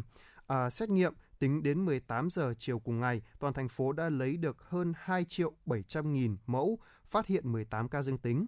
Cộng dồn số mắc tại Hà Nội trong đợt dịch thứ tư từ ngày 27 tháng 4 năm 2021 là hơn 3.800 ca, trong đó số ca mắc ghi nhận ngoài cộng đồng là hơn 1.500 ca, số ca mắc là đối tượng được cách ly là hơn 2.200 ca. À, tổng số điểm phong tỏa tính đến 15 giờ ngày 13 tháng 9 là hơn 600 điểm, trong đó số điểm phong tỏa mới mới đây trong ngày là 5 điểm. Sở, số điểm còn lại đang được phong tỏa là 86 trên 635 điểm. Các địa phương còn điểm phong tỏa là Thanh Xuân 19, Hoàng Mai 13, Đồng, Đống Đa 11, Thanh Trì 10, Hai Bà Trưng 6, Đan Phượng 5, Ba Đình 3, Thường Tín 3, Hà Đông 3, Hoàn Kiếm 3, Tây Hồ 2, Gia Lâm 1, Ứng Hòa 1, Bắc Từ Liêm 1, Đông Anh 1, Nam Từ Liêm 1, Sóc Sơn 1, Trương Mỹ 1, Hoài Đức 1 với khoảng 18.000 người. Thưa quý vị, bà Trần Thị Nhị Hà, Giám đốc Sở Y tế Hà Nội cho biết, thời gian gần đây, thành phố Hà Nội tiến hành xét nghiệm thần tốc diện rộng nhằm sàng lọc, phát hiện người mắc COVID-19 trong cộng đồng. Tuy nhiên, trong quá trình triển khai, một số địa phương áp dụng tùy tiện, hiểu một cách khác nhau về chủ trương của thành phố, đã tiến hành xét nghiệm cho trẻ em dưới 12 tuổi, gây bức xúc trong dư luận nhân dân. Vì vậy, Sở Y tế Hà Nội đề nghị các địa phương giả soát lại các đối tượng cần xét nghiệm, bảo đảm không bỏ sót F0 trong cộng đồng nhưng cũng không tạo ra bức xúc trong dư luận.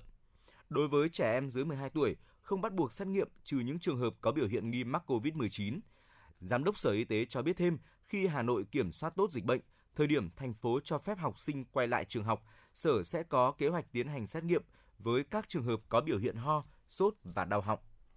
Thưa quý vị, với hơn 13.000 người nước ngoài đang sinh sống trên địa bàn, Nam Từ Liêm là quận có đông người nước ngoài nhất Hà Nội. Chính vì vậy, công tác tiêm chủng cho nhóm đối tượng này cũng được quận đặc biệt chú trọng. Đợt này, gần 1.000 người nước ngoài sống trên địa bàn quận Nam Từ Liêm được tiêm vaccine, quy trình tiêm chủng đều đảm bảo theo quy định. Test nhanh COVID-19, khám sàng lọc, tiêm và chờ tiêm và chờ sau tiêm.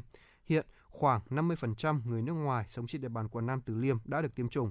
Lãnh đạo quận cho biết là sẽ tạo điều kiện hết sức để nhóm đối tượng này được tiêm nhanh, đồng thời hy vọng thành phố phân bố đủ vaccine để tiêm được hết cho người nước ngoài tại đây. Quý vị thính giả thân mến và vừa rồi là những thông tin chúng tôi cập nhật gửi đến quý vị. Tiếp nối chương trình xin mời quý vị hãy cùng lắng nghe một ca khúc có tựa đề Phố xa. Chúng tôi sẽ quay trở lại và cập nhật những thông tin tiếp theo đến với quý vị.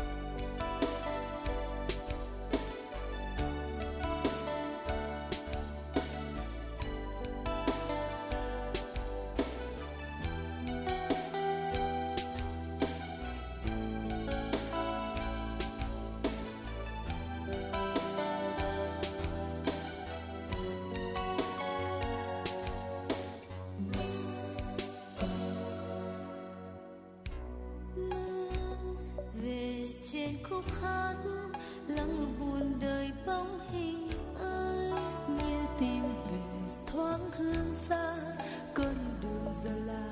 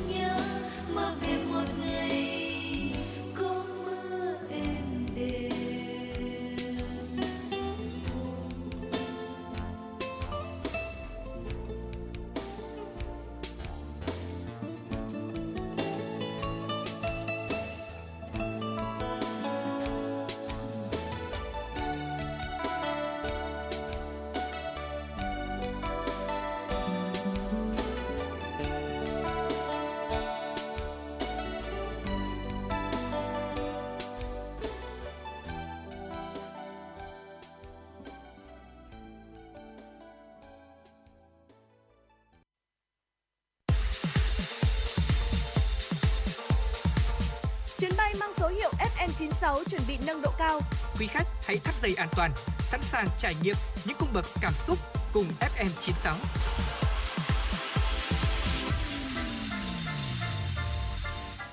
Thưa quý vị thính giả, trở lại với chương trình chuyển động Hà Nội trưa, hãy cùng với chúng tôi lắng nghe một số những thông tin phóng viên mới cập nhật. Chủ tịch Ủy ban nhân dân phường Trung Văn, quận Nam Từ Liêm, Nguyễn Đắc Long cho biết, để khắc phục tình trạng tập trung đông người tại điểm tiêm vaccine, trong ngày hôm qua, phường Trung Văn đã bố trí 3 điểm tiêm tại trường tiểu học Trung Văn, trường trung học cơ sở Trung Văn và trường tiểu học Nguyễn Du. Tại 3 điểm tiêm này, phường bố trí 15 dây truyền tiêm.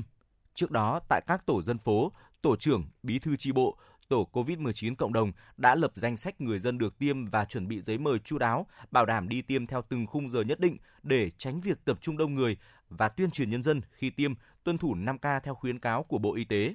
Để bảo đảm việc giãn cách và trật tự tại các điểm tiêm chủng, phường Trung Văn còn bố trí thêm 120 người hướng dẫn người dân trong suốt quá trình thực hiện tiêm chủng. Thưa quý vị, Trung ương Đoàn phối hợp Bộ Tư lệnh Hải quân tổ chức lễ phát động trực tuyến các hoạt động kỷ niệm 60 năm ngày mở đường Hồ Chí Minh trên biển với chủ đề 60 năm huyền thoại đường Hồ Chí Minh trên biển. Để triển khai cuộc thi, ban tổ chức vận hành website đoàn tàu không số.vn. Tại đây, một hải trình trực tuyến mang tên theo dấu tích đường Hồ Chí Minh trên biển, mô phỏng hành trình thực tế của đoàn tàu không số trong kháng chiến chống Mỹ cứu nước. Thí sinh có thể truy cập website, đăng ký thông tin, gửi trực tiếp sản phẩm truyền thông dự thi, đồng thời tham gia trả lời câu hỏi trắc nghiệm trực tuyến. Bên cạnh đó, vào tháng 10 năm 2021, các cấp bộ đoàn sẽ tổ chức đợt sinh hoạt chính trị với chủ đề 60 năm huyền thoại đường Hồ Chí Minh trên biển, thông qua tọa đàm, diễn đàn trực tuyến với các nội dung tìm hiểu về lịch sử, truyền thống anh hùng của dân tộc, quân đội và Hải quân Nhân dân Việt Nam trong cuộc kháng chiến chống Mỹ cứu nước, những chiến công huyền thoại của đoàn tàu không số. Thưa quý vị, ban tổ chức cuộc thi thiết kế không gian sáng tạo Hà Nội đã công bố kết quả chung cuộc với 18 giải thưởng. Tại hạng mục hạ tầng thúc đẩy sáng tạo dành cho đối tượng bán chuyên nghiệp và không chuyên, phương án VR467 Hà Nội phố cổ nghìn năm văn hiến xuất sắc giành giải nhất cuộc thi. Theo đánh giá của ban tổ chức, cuộc thi thiết kế không gian sáng tạo Hà Nội đã thu hút rất nhiều kiến trúc sư sáng tạo, nhiều ý tưởng hay, dù là phương án đơn giản như làm sạch dòng sông, bảo tồn, phát huy nhà tập thể cũ hay phương án phức tạp như chuyển đổi công năng các nhà máy, duy trì, bảo tồn những làng nghề đều cho thấy sự đóng góp tâm huyết và giàu sáng tạo của lực lượng kiến trúc sư trẻ với thủ đô Hà Nội. Thưa quý vị, bắt đầu từ ngày hôm qua, Bộ Giáo dục và Đào tạo cùng hai nhóm trường đại học ở phía Bắc và phía Nam tiến hành lọc ảo để các cơ sở giáo dục đại học tuyển sinh đợt 1 bằng kết quả thi tốt nghiệp trung học phổ thông. Công tác lọc ảo toàn quốc được thực hiện 6 lần từ nay đến ngày 15 tháng 9. À, ngoài lọc ảo của Bộ Giáo dục và Đào tạo, các trường ở phía Bắc và phía Nam tự nguyện hình thành nhóm xét tuyển theo khu vực. Các trường trong nhóm sẽ tính toán điều chỉnh điểm chuẩn dự kiến, danh sách thí sinh dự tuyển dự kiến trúng tuyển sau mỗi lần lọc ảo trong nhóm và lọc ảo toàn quốc để đảm bảo danh sách thí sinh chính thức trúng tuyển vào trường sau lần cuối cùng lọc ảo toàn quốc sát với chỉ tiêu tuyển sinh của trường. Với bước lọc ảo này, mỗi thí sinh chỉ trúng tuyển một nguyện vọng dù các em đăng ký rất nhiều nguyện vọng xét tuyển. Khi xác định thí sinh đã trúng tuyển, hệ thống tự động sẽ không xét các nguyện vọng sau. Sau quá trình lọc ảo, các trường nhập mức điểm trúng tuyển và kết quả xét tuyển lên hệ thống và công bố kết quả trúng tuyển đợt 1 trước 17 giờ ngày 16 tháng 9. Thưa quý vị, theo báo cáo của Bộ Y tế, trong 8 tháng đầu năm 2021, cả nước ghi nhận 43.952 trường hợp mắc sốt xuất huyết, trong đó có 13 trường hợp tử vong. Tại Hà Nội, theo báo cáo của Trung tâm Kiểm soát Bệnh tật Hà Nội, từ đầu năm 2021 cho đến ngày 5 tháng 9, trên địa bàn thành phố ghi nhận 535 ca mắc sốt xuất huyết, phân bố tại 27 trên 30 quận, huyện, thị xã, giảm khoảng 70% so với cùng kỳ năm ngoái và chưa ghi nhận trường hợp tử vong. Tuy nhiên, nếu như trong tháng 6 và 7 chỉ ghi nhận 30 đến 40 ca một tuần thì từ cuối tháng 8 đến đầu tháng 9, số ca mắc đã tăng lên 60 đến 70 ca một tuần. Trung tâm Kiểm soát Bệnh tật Hà Nội cho biết, so với cùng kỳ năm 2020, số ca mắc sốt xuất huyết trên địa bàn thành phố giảm mạnh. Tuy nhiên, hiện đang vào mùa mưa, nguy cơ mắc sốt xuất huyết có thể gia tăng, nhất là vào tháng 10, tháng 11. Do đó, cùng với các biện pháp phòng chống dịch COVID-19, các địa phương phải tăng cường triển khai chiến dịch phòng chống sốt xuất huyết, nếu để bùng phát sốt xuất huyết sẽ vô cùng nguy hiểm.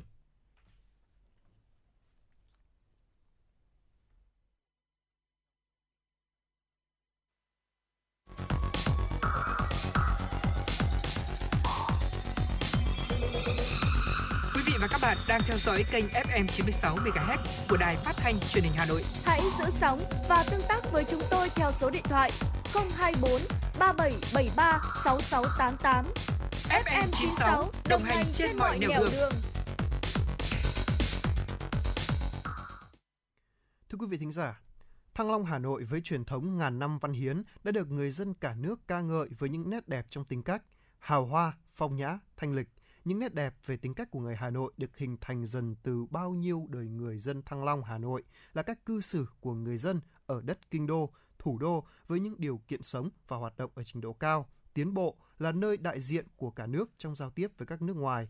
Do đó, tính cách văn minh thanh lịch là tất yếu phải có đối với người dân ở thủ đô là yêu cầu với mỗi người sống tại thủ đô Hà Nội. Ở sau đây thì xin mời quý vị thính giả hãy cùng chúng tôi đến với ờ, một tọa đàm có chủ đề là nếp sống văn hóa người Hà Nội, đôi điều bàn luận với sự dẫn dắt của MC Lê Thông. Kính chào quý vị và các bạn. chẳng thơm cũng thể hoa nhài, dẫu không thanh lịch cũng người Tràng An. Có thể nói Thăng Long Hà Nội là vùng đất ngàn năm văn vật và người Tràng An vốn có truyền thống thanh lịch từ xa xưa. Trong tiến trình đồng hành cùng với lịch sử của dân tộc, văn hóa lối sống người Tráng An đã không ngừng được hùn đúc, bồi đắp qua nhiều thế hệ. Đây cũng chính là dòng chảy liên tục và bền vững, tạo nên một diện mạo văn hóa hết sức độc đáo của người Hà Nội. Hiện nay dưới tác động mạnh mẽ của nền kinh tế thị trường và hội nhập kinh tế quốc tế, những thói quen, lề lối, chuẩn mực giao tiếp của người Hà Nội đã và đang có những biến đổi. Và để giúp cho quý vị thính giả có cái nhìn rõ hơn về vấn đề này, chúng tôi xin mời quý vị và các bạn cùng lắng nghe những chia sẻ của các vị khách mời trong chương trình tọa đàm với chủ đề Nếp sống văn hóa của người Hà Nội, đôi điều bàn luận. Tham gia chương trình ngày hôm nay, Lê Thông xin được trân trọng giới thiệu các vị khách mời. Tiến sĩ Nguyễn Viết Trức, nguyên phó chủ nhiệm Ủy ban Văn hóa Giáo dục, Thanh thiếu niên và Nhi đồng của Quốc hội. Xin được trân trọng giới thiệu nhà văn Nguyễn trường Quý. Chúng tôi cũng xin được trân trọng giới thiệu nhà nghiên cứu, nhà sưu tầm Tạ Thu Phong. Và tham gia chương trình hôm nay xin được trân trọng giới thiệu Thạc sĩ giảng viên văn hóa Nguyễn Phương Hùng. Dạ vâng, một lần nữa thay mặt cho những người thực hiện chương trình, xin được cảm ơn các vị khách mời đã tham gia buổi tọa đàm ngày hôm nay. Thưa quý thính giả cùng các vị khách mời, trong cuốn sách Hà Nội Thanh Lịch, nhà văn hóa Hoàng Đạo Thúy đã viết Người Tràng An rõ ràng là người cần cù, cứng rắn, vẻ thanh lịch đôi lúc hào hoa, yêu văn, yêu hoa, sành mỹ thuật, ăn mặc đơn sơ và trang nhã, nói lời văn dễ nghe, dễ hòa hợp với bà con phường xóm, hay động lòng vì việc nghĩa, tình người, ghét cay ghét đắng những chuyện tục tằn, kịch cỡm, hạch hoẹ, lố lăng, đề tiện. Người ta tóm cả cái thanh, cái cao, cái lịch sự ẩn ý vào hai chữ thanh lịch. Tuy nhiên, cũng có ý kiến cho rằng Hà Nội ngày nay to hơn, rộng hơn và không thuần khiết như xưa. Người Hà Nội cũng bao hàm nghĩa rộng và vẻ lịch lãm cũng vì thế mà kém đi nhiều. Câu hỏi đầu tiên có lẽ là chúng tôi xin được dành cho nhà văn Nguyễn Trương Quý ạ. Vâng thưa ông, dưới góc nhìn của một nhà văn và cũng là một người dân của Hà Nội, xin ông có thể cho một số nhận xét về lối sống của người Hà Nội hiện nay có điều gì khác so với thời trước, ít nhất là so với thế hệ của ông bà cha mẹ chúng ta. Theo tôi, không gian đô thị Hà Nội hiện đã khác rất nhiều so với thời của cụ Hoàng Đạo Thúy hay là bố mẹ tôi, thậm chí với chính Hà Nội thời tôi còn nhỏ. Không gian tạo ra cơ sở vật chất cho sinh hoạt và quan hệ xã hội của đô thị. Vì thế, lối sống cũng biến đổi để phù hợp với điều kiện sống. Tất nhiên là chúng ta phải nói ngay vào vấn đề chính mà khiến nhiều người bận tâm và chính chúng ta đang ngồi đây để bàn luận. Ấy là sự biến đổi của một nếp sống từng có những dấu ấn được đề cao và được đặt tên là thanh lịch đó chính là vấn đề văn hóa sống, thứ là kết quả của rất nhiều yếu tố, đời sống kinh tế vật chất, nền giáo dục, sự quan tâm của cộng đồng trong việc nuôi một giáo ước về văn minh đô thị chung, các sản phẩm văn hóa giải trí và phúc lợi công cộng cho cư dân. À, đơn cử trước đây như là chẳng hạn giữa thế kỷ 20, không gian quần cư người Hà Nội chủ yếu là các ngôi nhà phố kiểu phố cổ hay biệt thự, xung quanh là những làng xóm ven đô có hơi hướng gần với nông thôn. Các mô hình gia đình nhiều thế hệ kinh doanh buôn bán, làm người thủ công, hay viên chức là hạt nhân cộng đồng. Dấu ấn giáo dục kiểu phương Tây hòa trộn trên nền tư duy đạo đức khổng giáo đã tạo ra một cái hệ thống quý ước về giao tế, chẳng hạn như các điều luật về văn minh đô thị đã có từ rất là sớm. Có thể nói, lúc ấy Hà Nội là một thành phố tương đối đóng. Còn giờ đây thì sao? Hà Nội giờ đây là một kiểu đô thị mở, liên tục phát triển và mở rộng, thu hút người nơi khác đến, các luồng tư duy lưu thông kết nối toàn cầu khiến cho tư duy xã hội luôn luôn là có xu hướng như con lắc dao động vậy về môi trường sống thì uh, theo một báo cáo của doanh nghiệp doanh nghiệp bất động sản ấy, thì nó cho thấy là có đến 13% dân số Hà Nội sống ở chung cư là tỷ lệ cao nhất cả nước. À, trong khi có một nguồn khác, một tờ báo thì lại ước định rằng là gần 1 phần tư dân số Hà Nội sống ở chung cư hay khu tập thể. Nói chung là dù là con số nào thì điều này cũng rất là rất khác so với thế giữa thế kỷ trước. À, lúc đấy thì số chung cư hay khu tập thể có lẽ là gần như đếm trên đầu ngón tay vì thế bây giờ là khái niệm phường xóm hay láng giềng đã thay đổi rất nhiều. Cái nét đặc trưng của Hà Nội đồng thời như là chợ truyền thống, các phố hàng, các xóm nghề thủ công ờ, đang biến mất cũng góp phần làm thay đổi nếp sống. À, qua những cái quan sát và trải nghiệm cá nhân thì tôi nhận thấy người Hà Nội đang có sự xáo trộn với định nghĩa lối sống hay bản sắc của chính mình.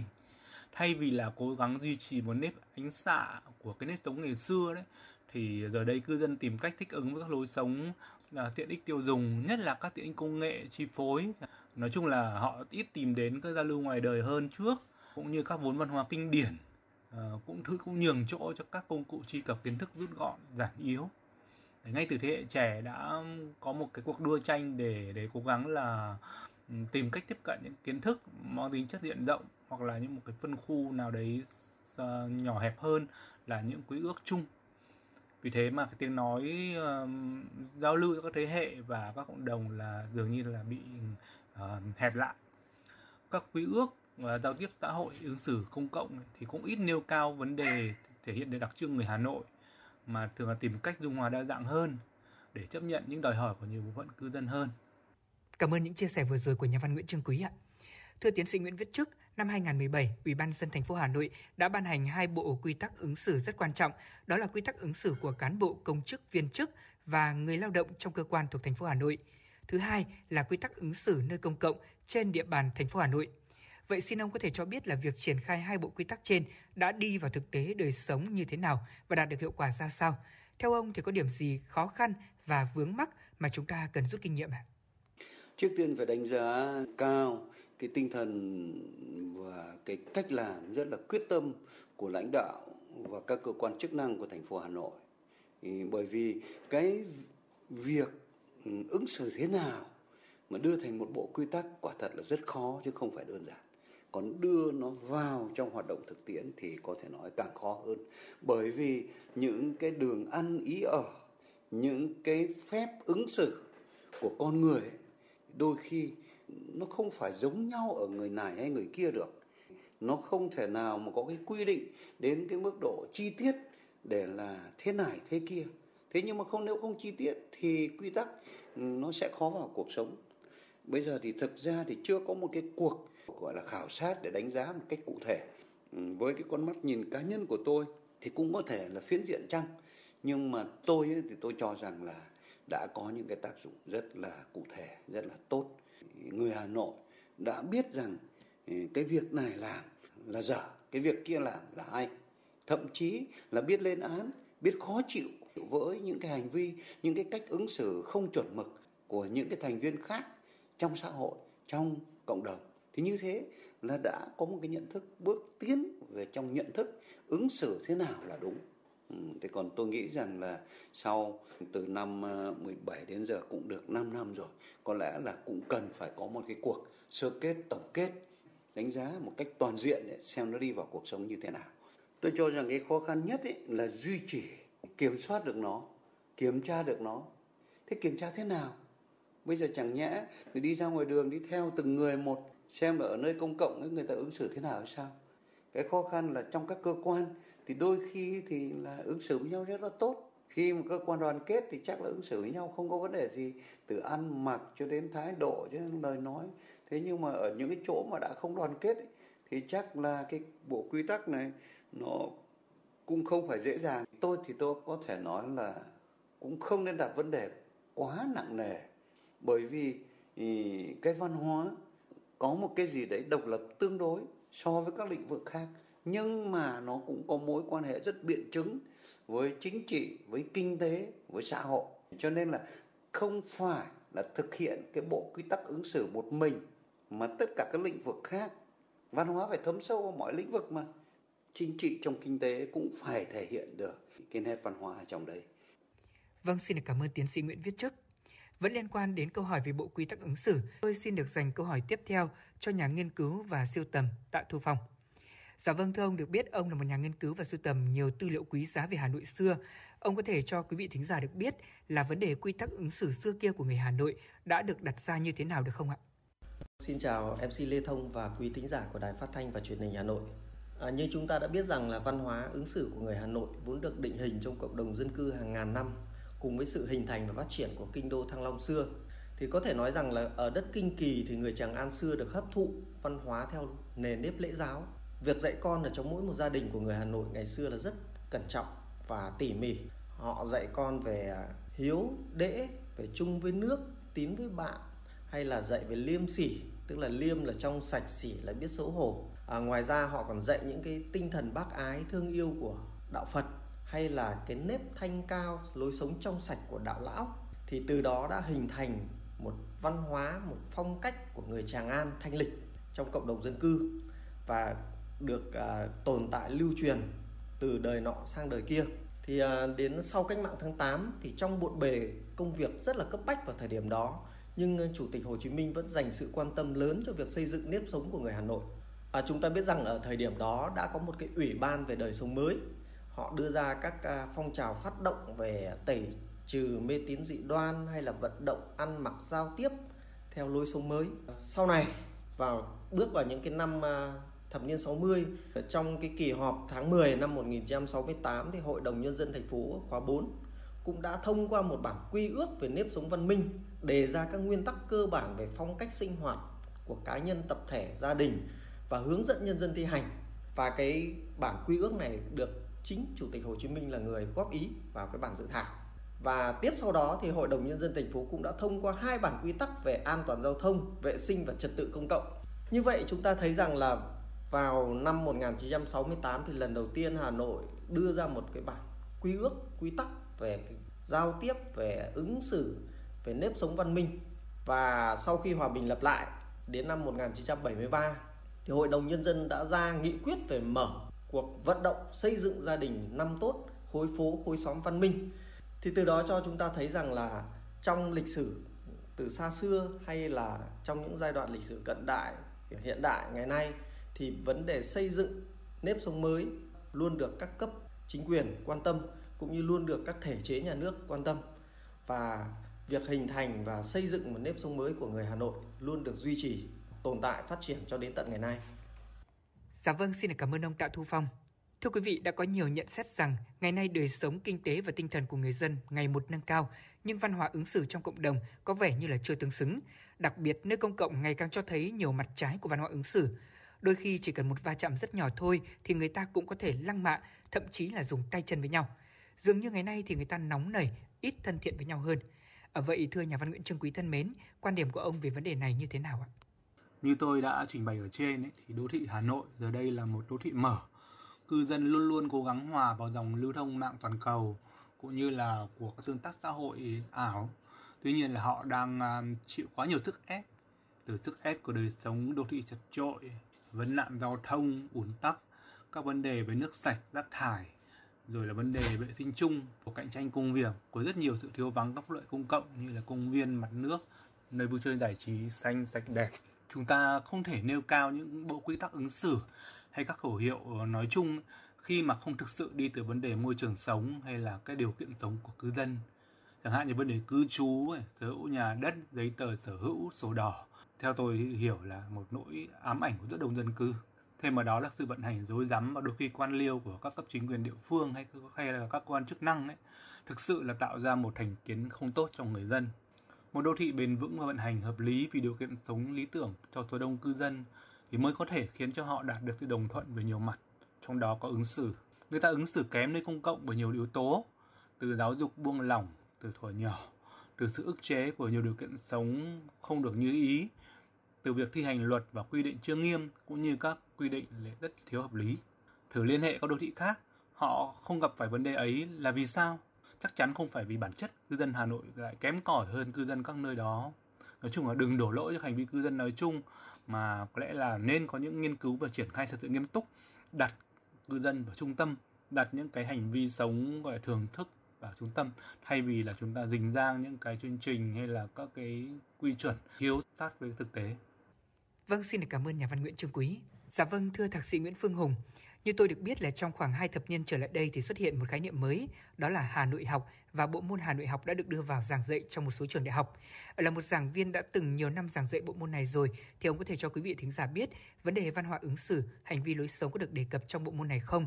Ở giáo trình đã được sinh viên đón nhận tiếp thu như thế nào? À, xin chào MC Lê Thông, xin chào quý thính giả của Đài Phát thanh Truyền hình Hà Nội. Từ năm 2012 thì chúng ta cũng biết là lúc đó có bộ luật mới đó là luật thủ đô đồng thời ở thời điểm đó có một số trường học ở Hà Nội tiến hành tổ chức giảng dạy cái môn Hà Nội học. Tôi có tham gia giảng dạy môn Hà Nội học tại trường cao đẳng nghệ thuật Hà Nội. Thì môn Hà Nội học là một môn giảng dạy rất nhiều về vấn đề, nhiều vấn đề về Hà Nội. Từ vấn đề lịch sử, tên gọi của Hà Nội qua các thời kỳ, vấn đề địa dư Hà Nội, vấn đề con người Hà Nội, những di sản văn hóa vật thể, phi vật thể, cho đến những vấn đề quy hoạch tổ chức phát triển, định hướng phát triển của Hà Nội trong tương lai. Thì trong cái phần giảng về Hà Nội, những ứng xử, nếp sống, phong tục, tập quán của người Hà Nội được nói ở rất nhiều phần.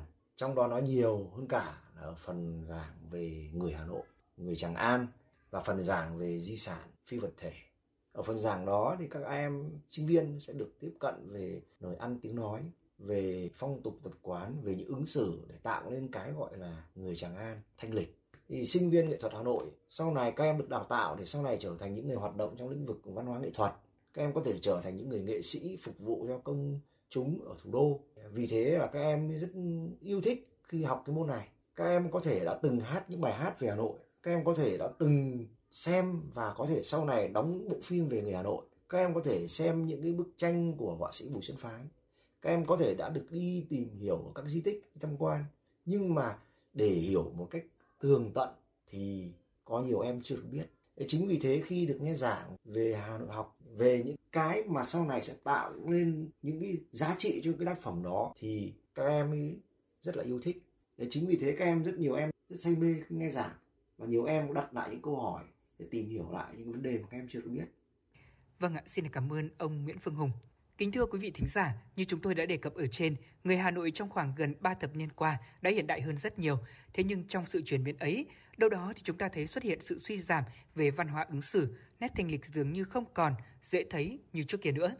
À, cũng không khó để chúng ta có thể nhìn thấy là cách ứng xử xô bồ và sự xem nhẹ những giá trị đạo đức của một bộ phận người dân Đây thực sự là một hiểm họa đối với sự phát triển bền vững của thủ đô. Vậy thì thưa tiến sĩ Nguyễn Viết Chức thân mến, theo ông thì đâu là nguyên nhân của hiện tượng này và chúng ta cần làm gì trước thực trạng này ạ? Thực ra để mà nói rằng là bây giờ hình như là cái thanh lịch nó đi đằng nào mất ấy mà thì cũng không phải như thế đâu. Tôi nghĩ rằng là nó không có cái gì gọi là nhất thành bất biến cả. Cái thanh lịch ngày xưa nó không thể nào mà hoàn toàn lại bê vào cái thanh lịch ngày nay được. Thế nhưng mà đúng là cũng còn rất nhiều những cái hiện tượng đáng tiếc là bởi vì vốn ở thủ đô phải văn minh, phải thanh lịch thì chỉ cần một vài hiện tượng thôi đã trở thành rất nhiều rồi. Tranh cướp nhau thế rồi nào là bạo lực cái đấy vẫn còn vẫn có nhưng mà tôi cho rằng nó đã giảm đi rất nhiều rồi. Cái điều này nhìn từ hai mặt cái mặt tích cực ấy là để thấy rằng là cái nhận thức và cái yêu cầu về đời sống của người dân bây giờ về lĩnh vực văn hóa nó cao hơn rất nhiều rồi. Người ta không thể chấp nhận được một cái hành vi thiếu văn hóa của một ai đó trong xã hội, trong cộng đồng. Và đặc biệt càng không thể chấp nhận được những cái hành vi thiếu văn hóa, cái ứng xử không chuẩn mực của cán bộ nơi công sở đối với nhau cũng như là đối với người dân. Nhưng mặt khác cũng thấy rằng là trong cái việc thực hiện bộ quy tắc ứng xử cũng như một loạt những cái việc khác trong xây dựng đời sống văn hóa thì nó vẫn còn. Đây đó, những cái hiện tượng có thể nói là không chấp nhận được. Thế nhưng mà chúng ta phải kiên trì thôi chả có cách nào khác và cũng không nên đánh giá ở cái mức gọi là hình như nó mất đi mà đặc biệt trong covid này chúng ta càng chứng tỏ rất rõ cái bản sắc của người Hà Nội vẫn là tinh tế, vẫn là thương yêu nhau, vẫn là sẵn sàng nhường cơm sẻ áo. Một loạt những cán bộ công chức của Trung ương cũng như của Hà Nội sẵn sàng lên đường vào phía Nam để giúp dập dịch. Và ngay ở trên địa bàn Hà Nội cũng thế thôi, biết bao nhiêu những cái hành vi, những cái việc làm có thể nói là rất đáng ghi nhận và thể hiện cái tính văn hóa rất là sâu sắc và không có cách nào khác ngoài cách là kiên trì tiếp tục vận động tiếp tục đưa cái bộ quy tắc vào đời sống hiện thực thì nó sẽ góp phần giảm thiểu những cái điều mà chúng ta không thể chấp nhận được. Cảm ơn những chia sẻ của ông Nguyễn Viết Chức. Ờ, thưa ông Tạ Thu Phong, là một nhà nghiên cứu và có trong tay nhiều tư liệu xưa để có thể đối chiếu, ông có thể cho biết là sự khác nhau cơ bản về lời ăn tiếng nói, văn hóa ứng xử của người Hà Nội xưa và nay là gì ạ? À, vâng, trong những cái tư liệu mà tôi đã có trong tay thì à, tôi mới thấy rằng là ngày xưa người Hà Nội giao tiếp rất là khác với bây giờ. À, một cái nét đặc trưng của người Hà Nội đó là sự chừng mực, khiêm tốn và rất lễ phép. À, ví dụ chẳng hạn như họ nhận được của ai cho biếu cái gì hay là họ bỏ tiền ra mua thì khi nhận cái đồ vật đó thì bao giờ họ cũng xin bà, xin ông, không bao giờ họ cứ thế mà cầm mà đi. Hoặc là nếu mà có một ai đó hỏi thăm về mình hay gia đình mình thì câu đầu tiên họ không trả lời ngay và câu đầu tiên bao giờ cũng là cảm ơn ông bà bác đã hỏi thăm. Tôi còn nhớ có một câu chuyện như thế này. Có một lần thì một chàng trai trẻ mượn một cái cây bút của một cụ già ngồi viết. Sau khi viết xong thì ờ, chàng trai trẻ trả lại cây bút và không nói câu nào. Thì người con trai của cụ già lúc đó đứng ở bên cạnh, mới quay lại hỏi chàng trai, anh nói gì cơ ạ? Chàng trai nói, không. Thì ờ, người con trai của cụ già nói tiếp là, tôi tưởng anh nói lời cảm ơn bố tôi kia đấy. Và chính cái câu nói này thì khiến cho chàng trai trẻ rất xấu hổ. Thì qua câu chuyện này trên báo mà tôi đã đọc được thì mới thấy rằng là ngày xưa người Hà Nội người ta rất là nhẹ nhàng với nhau trong trường hợp họ không hài lòng thì họ cũng rất nhẹ nhàng. Thì đó là một trong cái đức tính của người Hà Nội. Thường thì ờ, chúng ta biết rằng là ở những cái ờ, lối nói xưa, có thể bây giờ chúng ta thấy rằng là hơi sáo. Nhưng ví dụ như lối nói xưa thì thường người Hà Nội hay có những cái câu không dám không dám ạ xin chào ạ hay không dám, không có gì ạ họ bao giờ cũng đệm thêm những câu ạ vào đó và thể hiện một sự rất là tôn kính đối với người giao tiếp, người nói chuyện.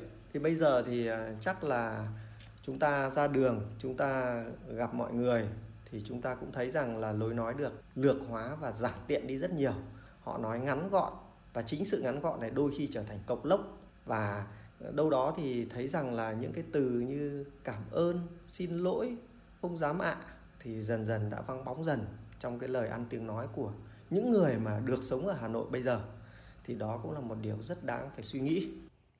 Xin được cảm ơn ông Tạ Thu Phong. Câu hỏi cuối cùng trong chương trình ngày hôm nay chúng tôi xin được dành cho thạc sĩ giảng viên Nguyễn Phương Hùng. Dạ vâng thưa ông, để có thể duy trì văn hóa lối sống của Hà Nội vừa giữ được những giá trị truyền thống, thế nhưng phù hợp với đời sống hiện đại thì chúng ta cần làm gì ạ? Thế thì để duy trì văn hóa lối sống người Hà Nội mà giữ được cái những giá trị truyền thống mà lại phù hợp với đời sống hiện nay thì theo tôi ấy, vấn đề này tôi nghĩ rằng là nhiều người cũng đã nghĩ đến vì ngày nay chúng ta khi chúng ta nhìn về cái giá trị văn hóa Tràng An người Tràng An mà trong cái bối cảnh văn hóa của thời kỳ toàn cầu hóa như này thì nhiều người tôi vẫn nghĩ là nhiều người chắc cũng suy nghĩ đến về, về cái vấn đề này. Nó nằm trong một cái cái, cái định hướng chung của xây dựng đường lối văn hóa đất nước đây là xây dựng nền văn hóa tiên tiến đậm đà bản sắc dân tộc. Tôi nghĩ rằng là để duy trì được cái đó ấy, thì chúng ta phải thực hiện ngay từ những cái hành vi từ cái việc giáo dục con trẻ từ những hành vi rất nhỏ. Ví dụ như là tôi vẫn nhớ rằng là học trò con trẻ lên thưa thầy cô có ý kiến gì đó thì phải là em thưa thầy thưa cô. Nhưng ngày nay sinh viên ấy, thì tôi dạy thực tế là rất ít bạn sinh viên nào trả lời là thưa thầy thưa cô ấy, kính thưa thầy cô cả. Mà khi có cần việc gì đó thì bạn ấy giơ tay và bạn ấy nói rằng là cô ơi thầy ơi. Thì tôi cho rằng là ngay cần phải điều chỉnh phải nhắc nhở ngay từ những cái việc rất nhỏ như vậy. Hay như là đi lên lớp đi học từ những cái việc rất nhỏ trong chuyện thưa gửi từ việc đi lại là chúng ta cần phải có những cái để ý tự mình rèn rũa chú ý bản thân mình từ trong hành vi lời nói. Cho đến những cái việc để ý sang cả người khác đặc biệt là với trẻ nhỏ. Thì tôi nghĩ rằng dần dần sẽ tạo ra được một cái nếp sinh hoạt tạo chung trong cái, cái cộng đồng một cái hành vi ứng xử mang cái giá trị là văn hóa của người Tràng An. Xin được cảm ơn ông Nguyễn Phương Hùng. Thưa quý vị và các bạn thân mến, xã hội ngày càng hiện đại ngày nay không cho phép mọi sinh hoạt giao tiếp chỉ bó hẹp ở một địa phương, một vùng hay là một quốc gia nữa. Sự đa dạng hóa, đa phương hóa, hội nhập kinh tế quốc tế đã khiến cho các dân tộc, các vùng miền xích lại gần nhau hơn. Đặc tính riêng biệt của các vùng miền các dân tộc vì thế mà cũng có sự giao thoa, hòa nhập.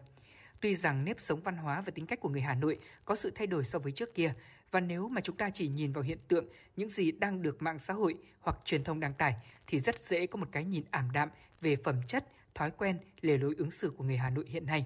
Thế nhưng dù cách nhìn nhận ấy là có cơ sở nhất định thì từ truyền thống văn hóa lịch sử lâu dài của thủ đô vẫn cho chúng ta một niềm tin rằng phẩm chất thanh lịch văn minh không dễ dàng mất đi, vẫn còn đó trong tiềm thức của rất nhiều người Hà Nội ở những gia đình sống tại thủ đô lâu đời hay là những người mới theo dòng chuyển cư về đất kinh kỳ hàng chục năm nay. Tuy nhiên, để có thể duy trì nét đẹp trong văn hóa lối sống của người Tràng An, đòi hỏi sự kiên trì trong gia đình và đặc biệt là sự bền bỉ giáo dục thế hệ trẻ về lời ăn tiếng nói, phép tắc ứng xử trong mỗi một gia đình và bên ngoài xã hội. Đồng thời cũng cần có sự khích lệ đầy đủ, kịp thời và những chính sách văn hóa hoàn chỉnh, thực tế của những người làm công tác quản lý văn hóa thủ đô. Có như vậy thì chúng ta mới hy vọng rằng nét đẹp xưa của người Tràng An luôn tồn tại và là niềm tự hào của người Hà Nội. Xin được cảm ơn những chia sẻ của các vị khách mời trong buổi tọa đàm ngày hôm nay. Xin được cảm ơn quý vị thính giả đã chú ý lắng nghe. Kính chào tạm biệt và hẹn gặp lại trong những chương trình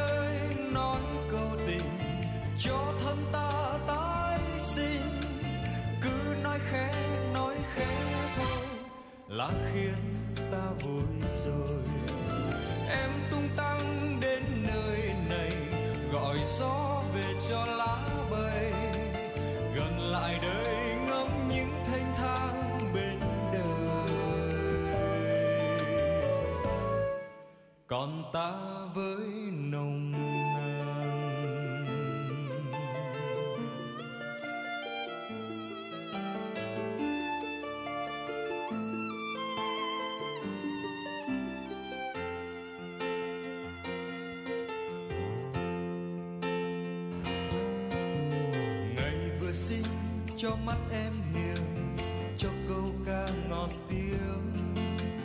Em ra đi nhan sắc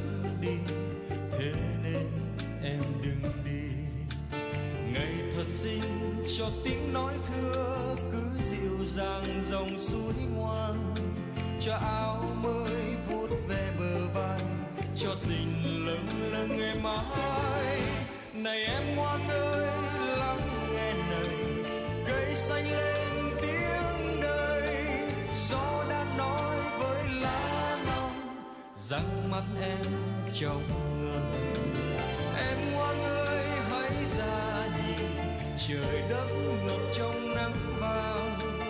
Ngồi lại đây ngắm những hân hoan bên đời. Còn ta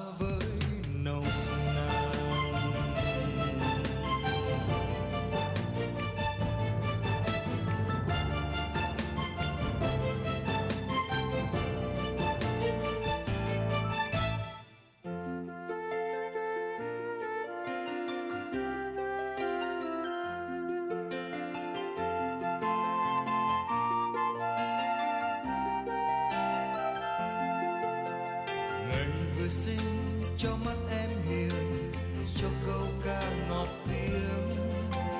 Em ra đi, nhan sắc đi thế nên em đừng đi. Ngày thật xinh cho tiếng nói thưa, cứ dịu dàng dòng suối ngoan. Cho áo mới vút về bờ vai, cho tình